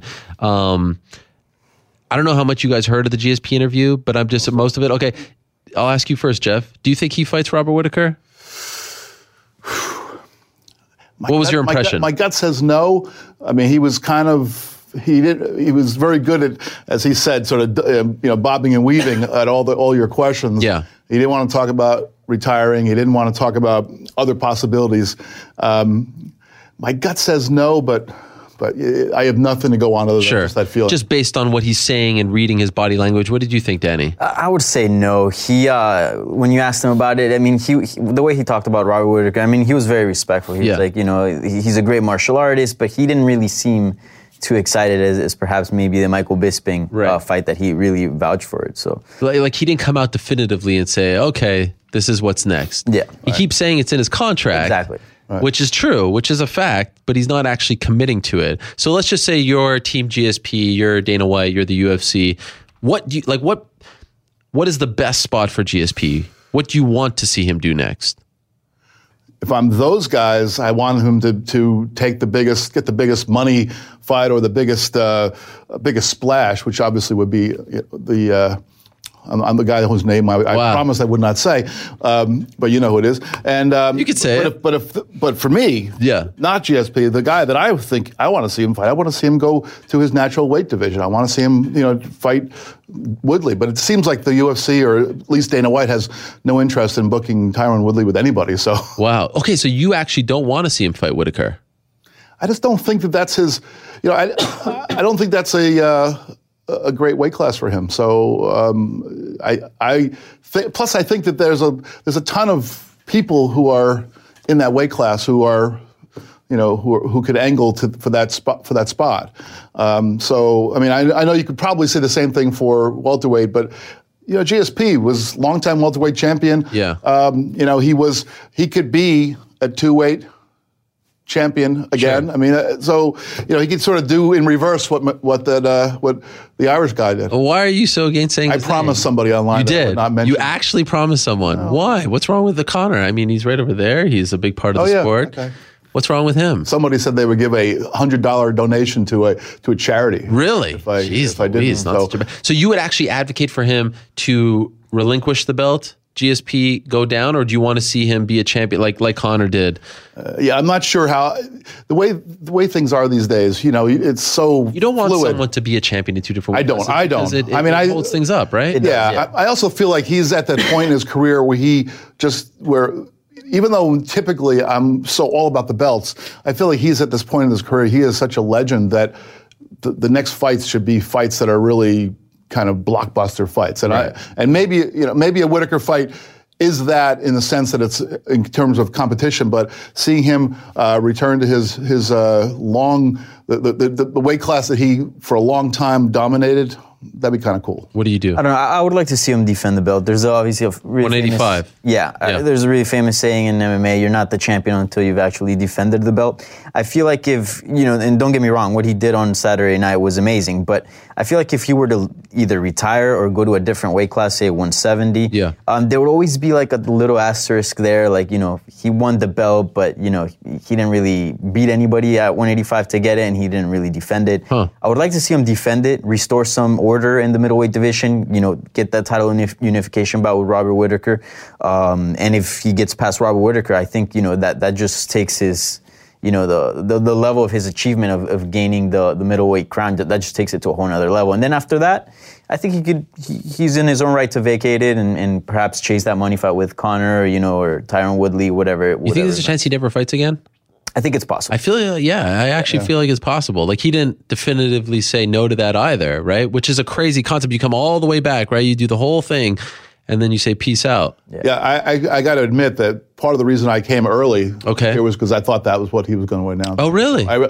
I kind of felt like Why? Why did you feel that way?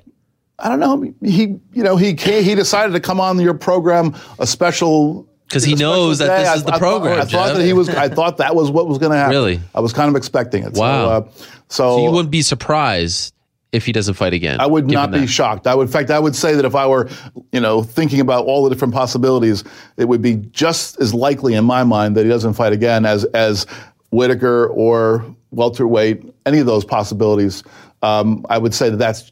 I would weigh that one just as heavily as the others. I mean, he just accomplished something great. I mean, Yeah. he just became a, a part of a very selected few that have been, you know, champions in the UFC in two different weight classes. And the way he did it was amazing. Uh, from what it seems, apparently the pay per view did very well. Yeah. So, you know, if you're going to retire, retire on top. GSP's always been a very smart fighter. Um, if he were to call it quits after this one, I think, you know, that, that'd be very GSP like. Yeah, he he he uh, he left the sport at a time when he was sort of mentally sapped. Yeah. you know, and he he knew enough to get out of the sport at that time. And think about some of the other great fighters, because I know that we've talked about is the, after he won this belt, is he the greatest ever? Think about some of the other people who you would put in that category. You think of a guy like. Like Fedor Emelianenko, and think about what his career was like once he sort of lost a little bit. He's, you know, started losing fights, and then he started winning fights against kind of nobodies. Yeah. I mean, that's kind of what, what he's done. Then you then you think about a guy like um, uh, Anderson Silva. You know, he's won one of his last six fights. He he didn't know when to get out of the sport. GSP knew when to get out. Then he decided he was ready to get back in. But who's to say he's not ready to? He just didn't want this challenge, and then Yeah, and it's goodbye fascinating again. to hear him talk about like how much he actually hates fighting. Yeah. This isn't something he spoke about in the past. Like you hear that from like the Nick Diaz's of the world, he said that, but like I get the impression he really doesn't like doing this. Like he likes the aftermath, he likes the training, he likes maybe the buildup, but the actual like week and and the stress and the tension, you know, why keep doing it if you hate it that I much? I sort of feel like the, the the moment that the referee waves him and Yeah. his opponent together, his distaste for it seems to go away. I don't see that in that moment, Maybe but certainly in the moment coming up to it. I mean, he talked all that stuff he talked to you about, uh, you know, in the back when he was thinking he was in the jinxed locker room, and all that stuff was was really fascinating. It's it's um, and and I can imagine, you know. Like there's a, there's very few moments where I can imagine myself in the place of Yeah, one of these athletes because they do things that I certainly would never do. But that's the one where I, I think if I was in the back waiting to go out there and be locked into a cage with another highly trained professional fighter, I would be kind of nervous as well. And I don't. And then here's a guy who has more skills than just about anybody on the planet, and he has that emotion. But, but I, I think that happens to everyone. Um, to a you know, degree. To a degree, of course. Like Matt Brown has talked about how he wanted to take an Uber and, and leave the arena. Uh, Donald Cerrone has said has said that he gets super nervous. Like Yeah. you know, in, in James Vick actually did an interview with MMA Junkie this past week and said like he has seen fighters freak out in the locker room and he thinks that they're mentally weak. Why would you freak Yeah. out? So I think that there are two Yeah. Different sides of the spectrum. But yes, it is a natural thing, right? You're going into a course, cage yeah. with another human. But I being. think once you're in there, you know, once you're in the actual fight, all that goes away, and then you know the reward of winning is is way greater than than you know the little stressful moment that I guess you go through in the locker room. Um, but yeah, I, I think you know it was really interesting GSP talking about all this, and and and it, I feel like to a degree it, it bothers him more than maybe more more you know other fighters. Uh-huh. Um, but you know, it's crazy how long he like kept the title for, and yet Yeah, he with feel all like- that stress. Yeah, with all that stress, and he doesn't really enjoy fighting. He was back to back fights, um, and I feel like he really enjoyed this process. So is he the greatest ever? you know, it's funny because like Jon Jones come, comes back, beats Cormier, and everyone's he's the greatest ever. DJ, go, DJ, go, yeah. goes ahead, breaks a record, does the mighty whiz bar. He's the greatest ever.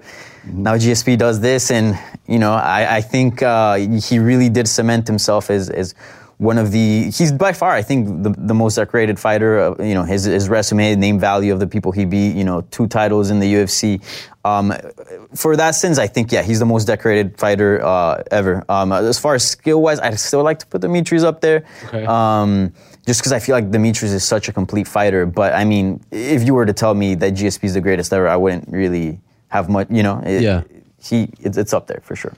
Yeah, I mean, until this the last um, the last faux pas of Jon Jones, I would Yeah. have said that far and away that there was no discussion that it was Jon Jones all the way. But once you get you pop for an anabolic steroid, you know that puts a black mark on you that I think is really difficult to to to uh, get away. And then you know, Anderson Silva, the other guy, like I said, one one win in his last six fights. Now I know Anderson Silva at peak was probably uh, better than anybody that I ever saw. Um, but I think you have to include somebody's career. If they if they stay in there, they, their career kind of you know continues. And he continued at a high level, but was losing. Uh, GSP, uh, the only two losses on his resume, he avenged violently. I Yeah. mean, both guys that he lost to, he went back and dominated, and you know held one belt for a long time. Goes and wins another belt there after a four-year absence.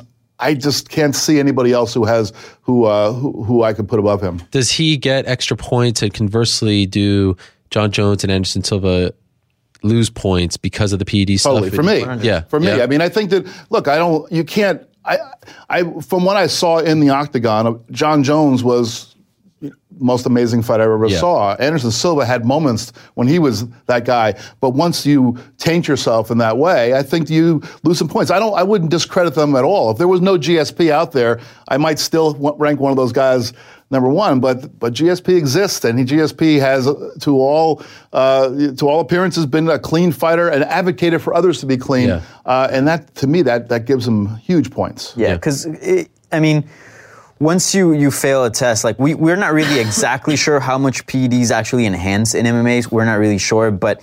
I mean, it could be could it be a decisive factor in like winning or losing? Probably. So, especially now that like USADA's in place and say a, a guy pops for and then they, they were fighting before the USADA era, then it kind of makes you question like, hmm, Yeah. you know, maybe maybe they were on, maybe maybe they weren't. Who knows? But but there is that question with GSP. He's passed every single drug test. Uh, USADA post, you know, before Fascinating that, to hear him say that he's in favor or okay with steroids if it's like for a movie or something. Like some people are just uh, across the board. I don't want to see it, but to make that distinction, I've never heard him say I that. I mean, I, I I never heard him say it either, but I think it is a kind of a silly uh, thing for people to Yes, discount that. I mean, Sure. I mean, I've, I know people that you know that they have asthma and they take a steroid. Sure. thing. I mean, there are plenty of, Yeah. of medicinal or, or therapeutic uses of, Yep. of of steroids, and and I don't think that the whole point is that for these for this competition, this is some these are substances that allow you to train better and train longer and train harder and recover when you, when you otherwise um, you know might be depleted,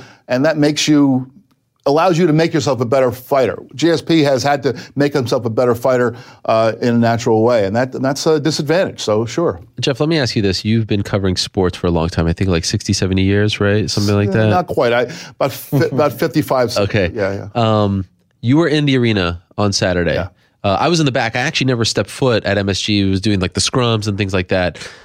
Being there, you know, you've been to a lot of events, uh, MMA or not. I mean, was that one of the greatest sporting events that you've ever, and especially like those top three, like that last 90 minutes or whatever it was? What was it like being in, and especially like the world's most famous arena, MSG? It's not just any arena, right? What was it like for those that weren't there? It, it was it was absolutely incredible. It really was. I think particularly if you think about the order of events. yeah.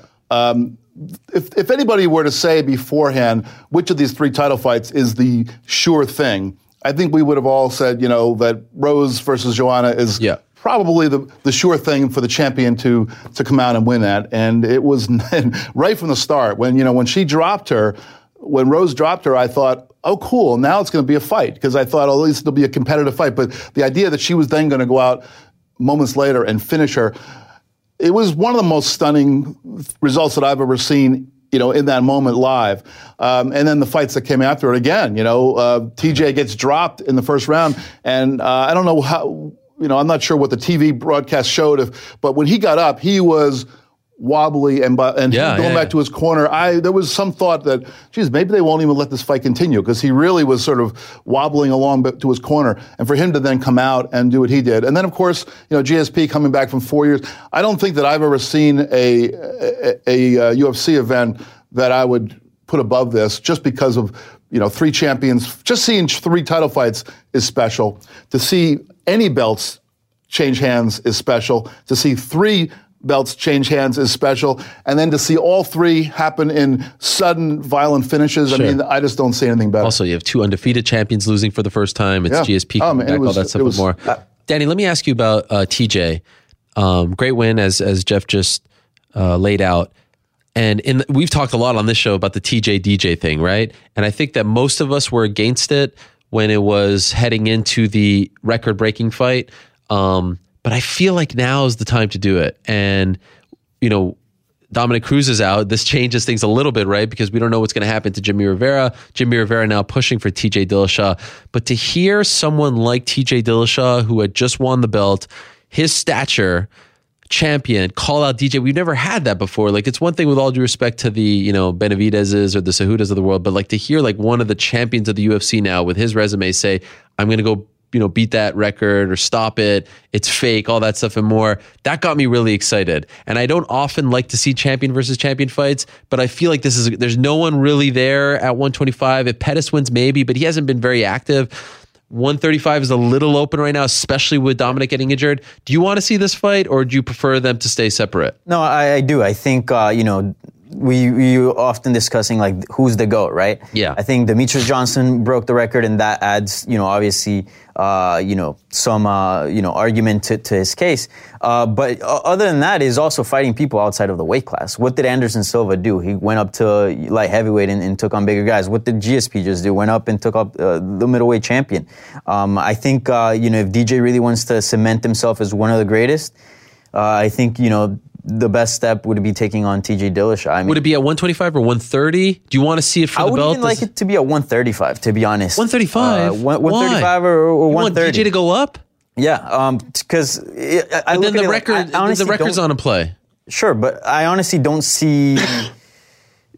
I don't know. I mean, TJ Dillashaw seems pretty confident he can make 125. Oh, that's the problem. He's already pretty lean. Yeah. You know, he's not, uh, you know, I, I don't see him carrying a little. Because, like, for example, when, when I saw Benavidez fight at 135 and DJ, I always thought, you know, those guys could probably fight a weight class, Yeah. you know, uh, down, you know. Um, they look significantly smaller than, you know, the other 35ers. TJ Dillashaw, TJ Dillashaw doesn't really look sm- much smaller than the other 35ers. So I, I really don't think he can make Do you think it's too risky? I think there's It's also too some risky, peril. yeah. I think there's a little bit of peril here because let's say they fight at 135 and Dillashaw wins the fight. Yeah. Your 125 champion still has a belt and and you know you look at him as well, you know, he's still a champion but he tried to go up to a higher weight class and and lost and he failed there. Yeah. And he and you don't diminish his 125 standing is not quite as diminished. On the other hand, if Dillashaw if your 135 pound champion goes and tries to fight at 125 and loses, Yeah. suddenly, you know, well, who's the bantamweight champion? I mean, he would be the bantamweight champion if they're fighting, but now your bantamweight champion can't even beat the guy at a weight class, class below. So I think uh-huh. it, I think it causes a little bit of a, Why not just meet in the middle? well, because mean- then what's at stake? Uh, I mean, just see who's the better man. Is that not big Just a super fight, I But guess. then, but see, if if DJ goes up to 135, he can't fight those guys at one, or doesn't like he's not at his best, right? So what if he wins? Right? I mean, because then you're stuck with him as champion. I feel like the story here is TJ going down to stop the the streak, Yeah. right? I was supposed to fight you before. Your streak is padded. You've been fighting nobodies. Now come face me. I feel like that's the story here, right? But 10 pounds is a lot Yeah. of weight, especially when you're, you know, if you're heavy, if you're like heavyweight dropping down to middleweight, you know, it's it's it's you know a little easier. But when you're already 135, going down 10 pounds is a lot. I really don't think TJ can make 125. I mean, maybe he can. I mean, I, I agree with you. That is the story, but I just was pointing out that there is a certain peril Yeah. uh, that I think you don't have to deal with when you have a lighter champion moving up. There's a little bit of this kind of a built-in.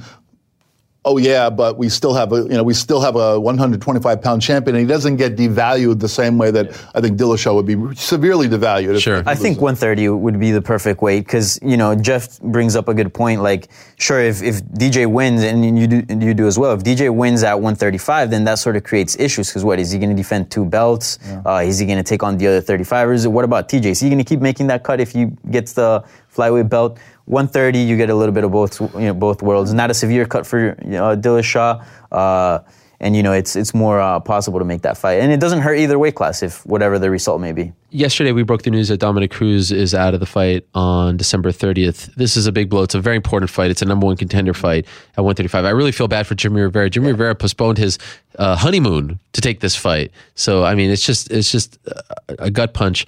Um, Aljamain Sterling now campaigning for the fight. What do you guys want to see happen there? Do you want to see Jimmy just wait for Cruz? Do you think that he should be in the mix for TJ? Do you want to see that Aljamain fight? Any other ideas? But one thing I didn't, I mean, I did see that news, but I didn't see how long Cruz is out. I mean, I know Well, the other one, broke- the other fight that fell out, Frank Edgar, supposedly six weeks.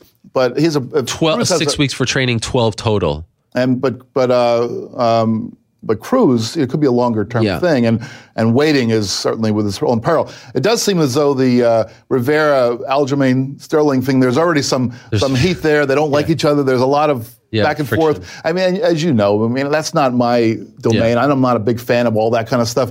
But when you're kind of desperate for a fight, you might as well make one where people might get get into it, and it would certainly be an interesting uh, matchup. So Sure. sure. I feel like Jimmy Rivera has done so much and he deserves the title shot so bad that I would hate to, you know, risk it all and take a fight that he doesn't need to take. Because in my opinion, he's he's already a top guy. I mean, I wouldn't be pissed if, if he were to go on and fight Dillashaw. I, I think it makes sense. Um, I think if they don't make the Dillashaw Demetrious Johnson fight, they have to that. plug in. Jimmy what do you prefer Rivera, to yeah. see? Um, man, that's a tough one because like, as as a fan, I guess I would like to see Dillashaw versus um, Demetrious Johnson, just because you know that's never seen before. It's a, a super fight. That's what it really is. But just to be fair and and, and you know be be be just, uh, you know, I think Jimmy Rivera deserves it.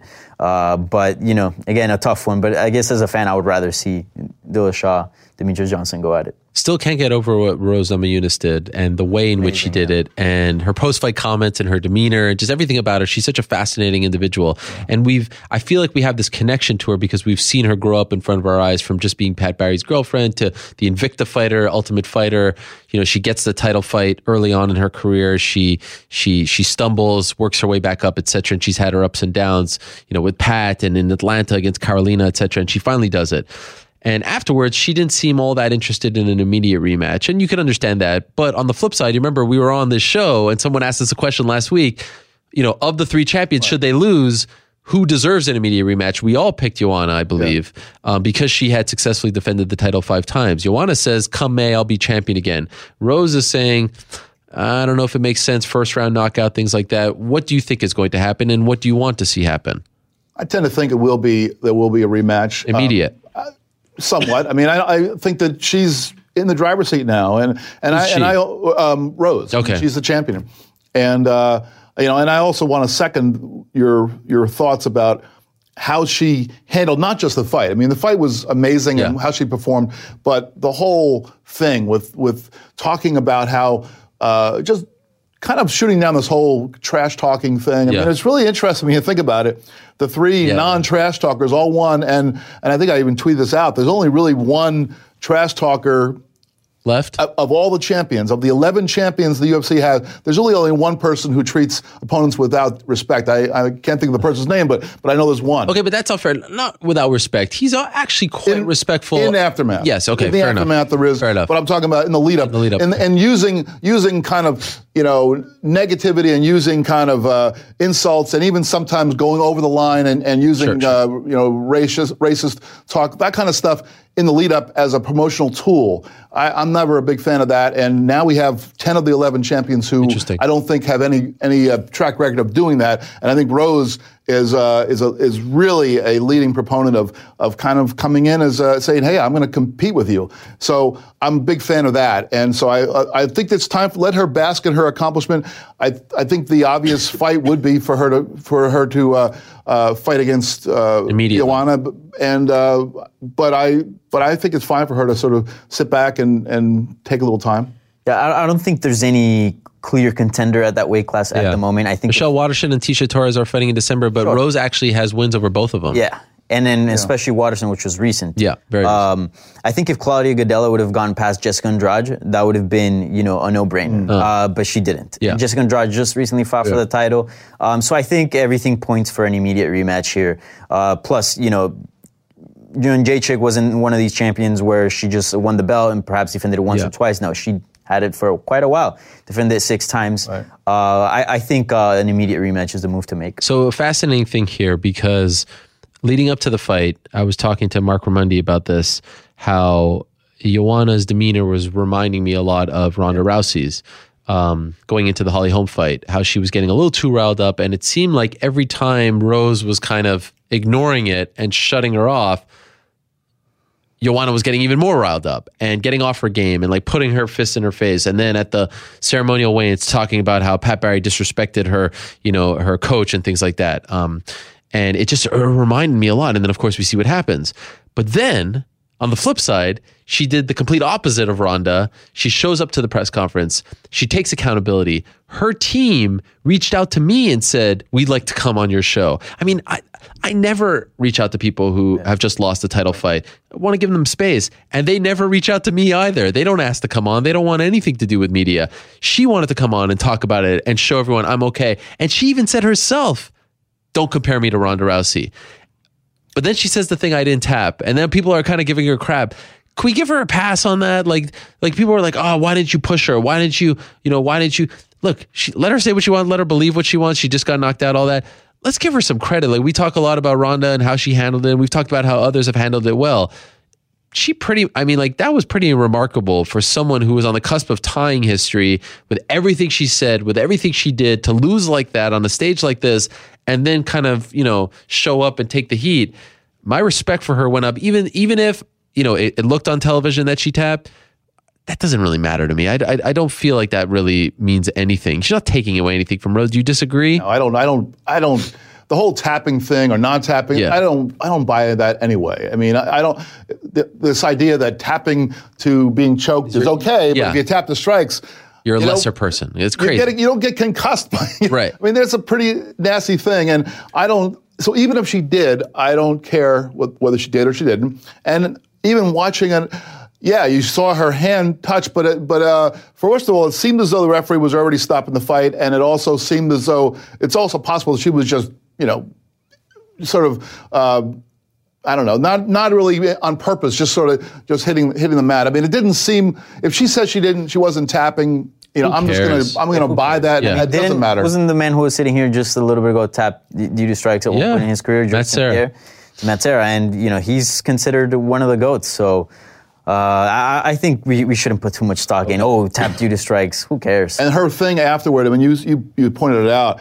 Um, probably one of the first things she said at the post-fight press conference was, Yeah. "Don't compare me to Yeah. Ronda Rousey." It was Amazing. So it was like she cut that off immediately, Yep. and so she did have that kind of Rousey style lead up. But then she completely turned around and was and was very cognizant of it. It wasn't. Yep. She really no one asked her about it Right. She yeah sort of pointed it out immediately, and I thought that was was really good. So uh, yeah, all, all power to her. And also, we, we see people when they lose and have like these huge losses. We saw Daniel Cormier was just yeah. devastated, sort of dwell on the loss. Joanna was just already, I'm going to be back and I'm going to get that rematch. And, you know, she was already looking forward to, to what's next. all three champions, of course, handled their um, wins very well. And as you said, they're the non-trash talkers, so you sort of expect that. All three f- uh, former champions now, I thought, also handled their losses very well on Saturday. So I thought it was a really nice night for MMA and you know just the honor involved in the sport. Uh, by the way, one last thing on on Saturday, do you guys want to see Michael Bisping fight again? I think that there was some kind of push to maybe have him retire. He said, "I'm not going out like that." Do you care to see him fight again? He has a litany of people he could choose from, right? From Rockhold to Weidman, you know, to Romero. Do you care to see him fight at this stage? I um, he's not he's not one of those people who I don't want to see. So Okay. there are fighters like somebody else on that card. Johny Hendricks wants to fight again. I'm not that interested in seeing Certainly not against people like Paulo Costa, right? I know, I know. I just saw that Yes. guy walking out. I mean, I'm, I weigh, I weigh him by about 100 pounds, and I'm not going anywhere near him. Yeah. So yeah, no, I, I don't think that, but but I would not lump Bisping in that category. I know that he's cer- certainly suffered damage, his eye and so forth. And if he were to walk away, I would say more power to you, great.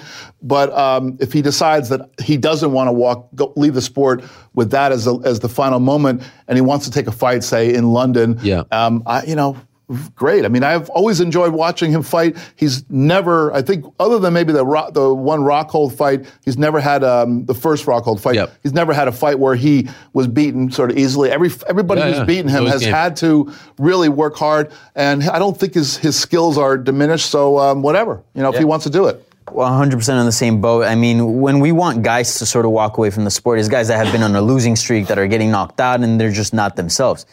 Michael Bisping was doing well against Georges St-Pierre until he got caught. Uh, I mean, yes, he was taken down, but he was also got back on his feet. He was very competitive, um, and he was just champion. So this is this is not a guy that's been losing a lot and that you know needs to hang him up. I think he he has a lot left in him, and he's he's also a guy that um, I think we'll miss him when he's gone. And Yeah. these type of guys like Urijah Faber, you sort of want to see them walk away on good terms, you know, with a win in their hometown. So I, I would love to see Michael Bisping fight one more time in the UK, eh, you know, against a favorable matchup. I think a lot of people are throwing out there Yo Romero, Luke Rockhold, Chris Weidman, all these.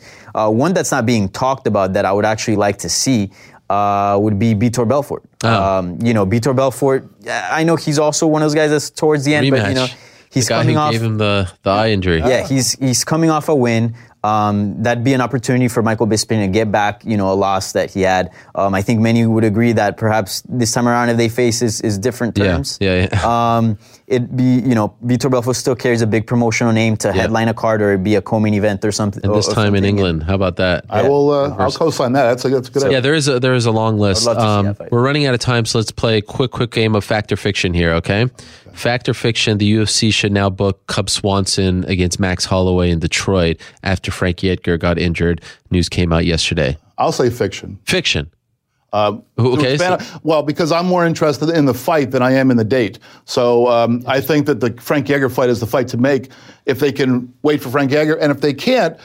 Didn't Jose Aldo come out yesterday and say he would? You'd do it? rather Jose Aldo against think, Max I think, Holloway? I think if Aldo, if Holloway's going to get a, a replacement opponent, I think Aldo is better, a better opponent than, than Swanson. that is fascinating, and we, we can't forget that Swanson actually beat, um, excuse me, Holloway beat Swanson rather definitively in Newark, Right. Um, a little, what was it, like three years ago or so? So, and, and of course he just beat Jose Aldo. No really great answer here, and especially on just a Yeah. few weeks' notice. What do you do? Fact or fiction? I would like to say fact just because if you look at the top five of the featherweight division, it's Jose Aldo, Ricardo Lamas, those two are fighting each other.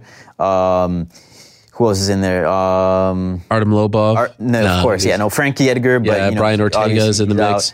Um, and then the other guy is Cub Swanson. I think I think it makes sense. Plus, I think we've we've went through a, a patch in MMA where everything was sort of felt clogged. The middleweight division felt clogged. Conor sort of cl- uh, clogged the you know the lightweight division and the featherweight division. I just want things to get even Cody Garbrandt's injury. You know, Yeah. the fight with Dillashaw was supposed to happen a while back. I just want to see you know titles get defended, things get moving along. But it is a title fight, so I mean, Yeah. and, and it was supposed to be Edgar. And if you're going to replace the the challenger, it has. To, I think it has to be somebody who's who's um, you know either has been a champion or is Right. ready to be a champion. I think Aldo's. Holloway wants to remain on the card. He's very vocal about that. Um, yesterday, Holly Holm's agent Lenny Fresquez, has told me the Cyborg fight is dead. It's not happening at 219. Fact or fiction, the UFC should now do Amanda Nunes versus Cris Cyborg because Nunes doesn't have an opponent at 135. Raquel Pennington breaking her leg in a car accident. At at, uh, at what weight class? At 145 or 140? I don't know. Keep them don't busy. know. I mean, I don't know. I'm not. There's no opponent for both of them, and they don't have a main event for 219 now. Maybe Conor comes up. There I say his I, yeah. I, I threw I mean, I don't know curveball there. the. I don't know that you. You've got a champion at 135, and unless there's a compelling reason to have her move up by 10 Yeah. pounds, I, I don't know that you want to mess around with that. Okay, so you say fiction. I'll say fiction. I say fiction. Yeah, I, I honestly don't think uh, Amanda Nunes wants to fight Cris Cyborg. I think that goes both ways. Um, I just don't see them fighting each other. I, the the women's featherweight division is, is very interesting. I don't know who they're going to bring in, but the person that made sense was Holly Holm. I would like to see Yeah. that fight get booked down the line. If not UFC 219, oh well. But uh, certainly that- at some other event. and things that have been dead have often been resuscitated. I do feel though that he's going to stick to his guns on this one after speaking to him, at least for December 30th. Maybe down the line, as he said, but for December 30th, fact or fiction, you want to see uh, Darren Till versus Wonderboy Thompson, as Dana White said. Now that whole story is kind of confusing. Yeah. I mean, the whole thing was I don't know what to make of the whole thing. The, the reporting, it to be quite honest, was a little bit confusing. But it's clear he wants to make that fight. However, Wonderboy's dad told me he absolutely does not want to see that fight happen. He has a doctor appointment today. Wonderboy does to check out his thumbs. But that fight, do you like it next for both guys, or do you side with uh, Mr. Thompson, who says thanks but no thanks? Yeah, I'm also going to go fiction with that one. I'm, I'm Mr. Fiction this time. Okay. I, I just fiction because, you know, Wonder Boy is what the number two guy, guy Yeah. in that division, and I think Till needs another fight in order to get to that point. Okay. And uh, there's, I'm not sure who who that fight would be, but uh, but I think he needs one more to move up. Platinum Perry. I'll say fiction, and uh, the UFC ne- needs to chill. I mean, Darren, Darren Till just came off as the Yeah. biggest superstar. Everyone's talking about him, and putting him up against Stephen Wonderboy Thompson Yeah. is a huge mistake. We just saw what he did to Jorge Masvidal. Jorge Masvidal is ext- more experienced than, than than Till, a great striker. You know, can wrestle, good ground game, and and he just made him look confused. He, you know, Masvidal just couldn't figure him out. I think uh, Thompson is one of the hardest fights in the division, uh, just given his style, and to put Till would be, you know, very risky. He would probably get a loss there, and then his whole stardom Right. would go down. I would like to see him get you know a manageable fight that would still test him, uh, but you know that's more closer to his range. Yeah, and even if you do win that fight, it's hard to uh, look good against one. Yeah. Oh, yeah. is. Yeah. Just ask Rory MacDonald, right? Last one. Fact or fiction? This is the best year in UFC's history. Well, Dana White said. I mean, so. I'm, I mean, the president of the UFC said this is the best one. So of The course, best. Yeah, of course. You don't know what you guys are talking about? Of course, How dare you? of course. The absolute best. Absolutely. It's not even close. Fact. Fact. Okay. Well, because we got it from the president of the company. What, what, what, what more can we want Right. than that? Come on, of course. Fiction. But, Come on. but Does not know um, what he's talking about. Absolutely Look, not. I mean, I, I really looking at, at the calendar towards the end of the year, and with this event, they really managed to turn things around. But then all these injuries came Yeah. out, man. Yesterday was kind of a depressing day. It was. It was just injury after Yeah. another, and I I really think if things would have kept together, man, they would have closed the year in, in a great way, especially with this card and the cards that, that, that were coming. But man, all these injuries and and the uh, the Holly Holm, Holly cyber Holm and the Wonder yeah, Boy. it's just- Uh, it's an interesting story to follow 219 because uh, remember they announced Ronda Rousey versus Amanda Nunes as the main event for the year end show in September. It's now almost mid November. That show's in a month and a half. That's supposed to be like one of their you know. Right. Tent pole events, if you will, and there's still no main event. Maybe Conor comes and saves the day, uh, maybe someone else, but we shall see. As of right now, Holly Holm and their team say thanks, but no thanks. This was fun, guys. Did you enjoy it? My MMA like- hour debut, and, Yes. I had Georges St-Pierre as my opening act. I mean, wow, this is pretty awesome. and the most uh, good-looking man in the world in the middle. Not Danny. I mean, oh, oh, somebody else. Oh yeah, I mean, what a day! It's the MMA beat meets the MMA hour. This has been a long time coming. I appreciate you guys doing this. Thank you very much for coming in, uh, Rob. You can hit my music. We are out of time. The guys in the back are going to be very upset at me because I went five minutes over. But there was so much to get in today. We could have gone. This feels weird. I feel like because usually I'm on this set and I go like you know 75 hours. I feel like I'm actually being lazy today, right? I feel like I'm not really putting it in my. you did a show on Mondays. That's true. That's true. You like these guys, Jeff? I do. Yeah, this is nice. Making- This is not- uh, Fedor. Agreeing with you. This is oh yes, this is Mr. Hoist, and this is uh, I think it's Randy Couture. That's what they tell me. It looks kind of slim, but Well, there was a lot more that we could talk about. Of course, Norfolk coming up. Best fight on that card. Anyone have uh, a say? Matt Brown not retiring anymore against Diego Sanchez. Of course, Anthony Pettis against Dustin Poirier. Sage Northcutt back. Marlon Moraes versus John Dodson. Don Dodson. That's, That is a that's great fight. yeah. Looking forward to that. Also, Bellator back on Friday, so another busy week in the world of MMA. I want to thank Georges St-Pierre for coming in. I want to thank his team. I want to thank the UFC for bringing him in as well. What an honor, what a privilege that was. It was so great to have him in studio. Royalty, really. For Canadians, royalty. It was amazing to have him in there. You guys are not bad as well. And then we followed that up with Paulo Costa and, of course, Eric Albarracin coming in, flying in to do this. Uh, it has been a great day. Like I said, I could do this every day. If we get guests like that, Wow, what a pleasure. Wake up every day, do that. That is a dream come true. And I want to thank both Danny and Jeff for coming in as well. So, this has been a special Thursday edition of the show. Uh, back Monday for our regular MMA hour. Then Thursday, we'll be back, of course, for the beat. There's a long stretch of shows where we're doing MMA beat every week. So, get used to that. But for now, we shall say goodbye again. Thank you so much to GSP. Congratulations on the win. Thank you very much to Paulo Costa. Borrachinha. Thank you very much to him for coming in and congratulations. Of course, thank you to Danny, Jeff, the rest of the crew. Peace. I'm out of here. We'll see you on Monday for the MMA Hour.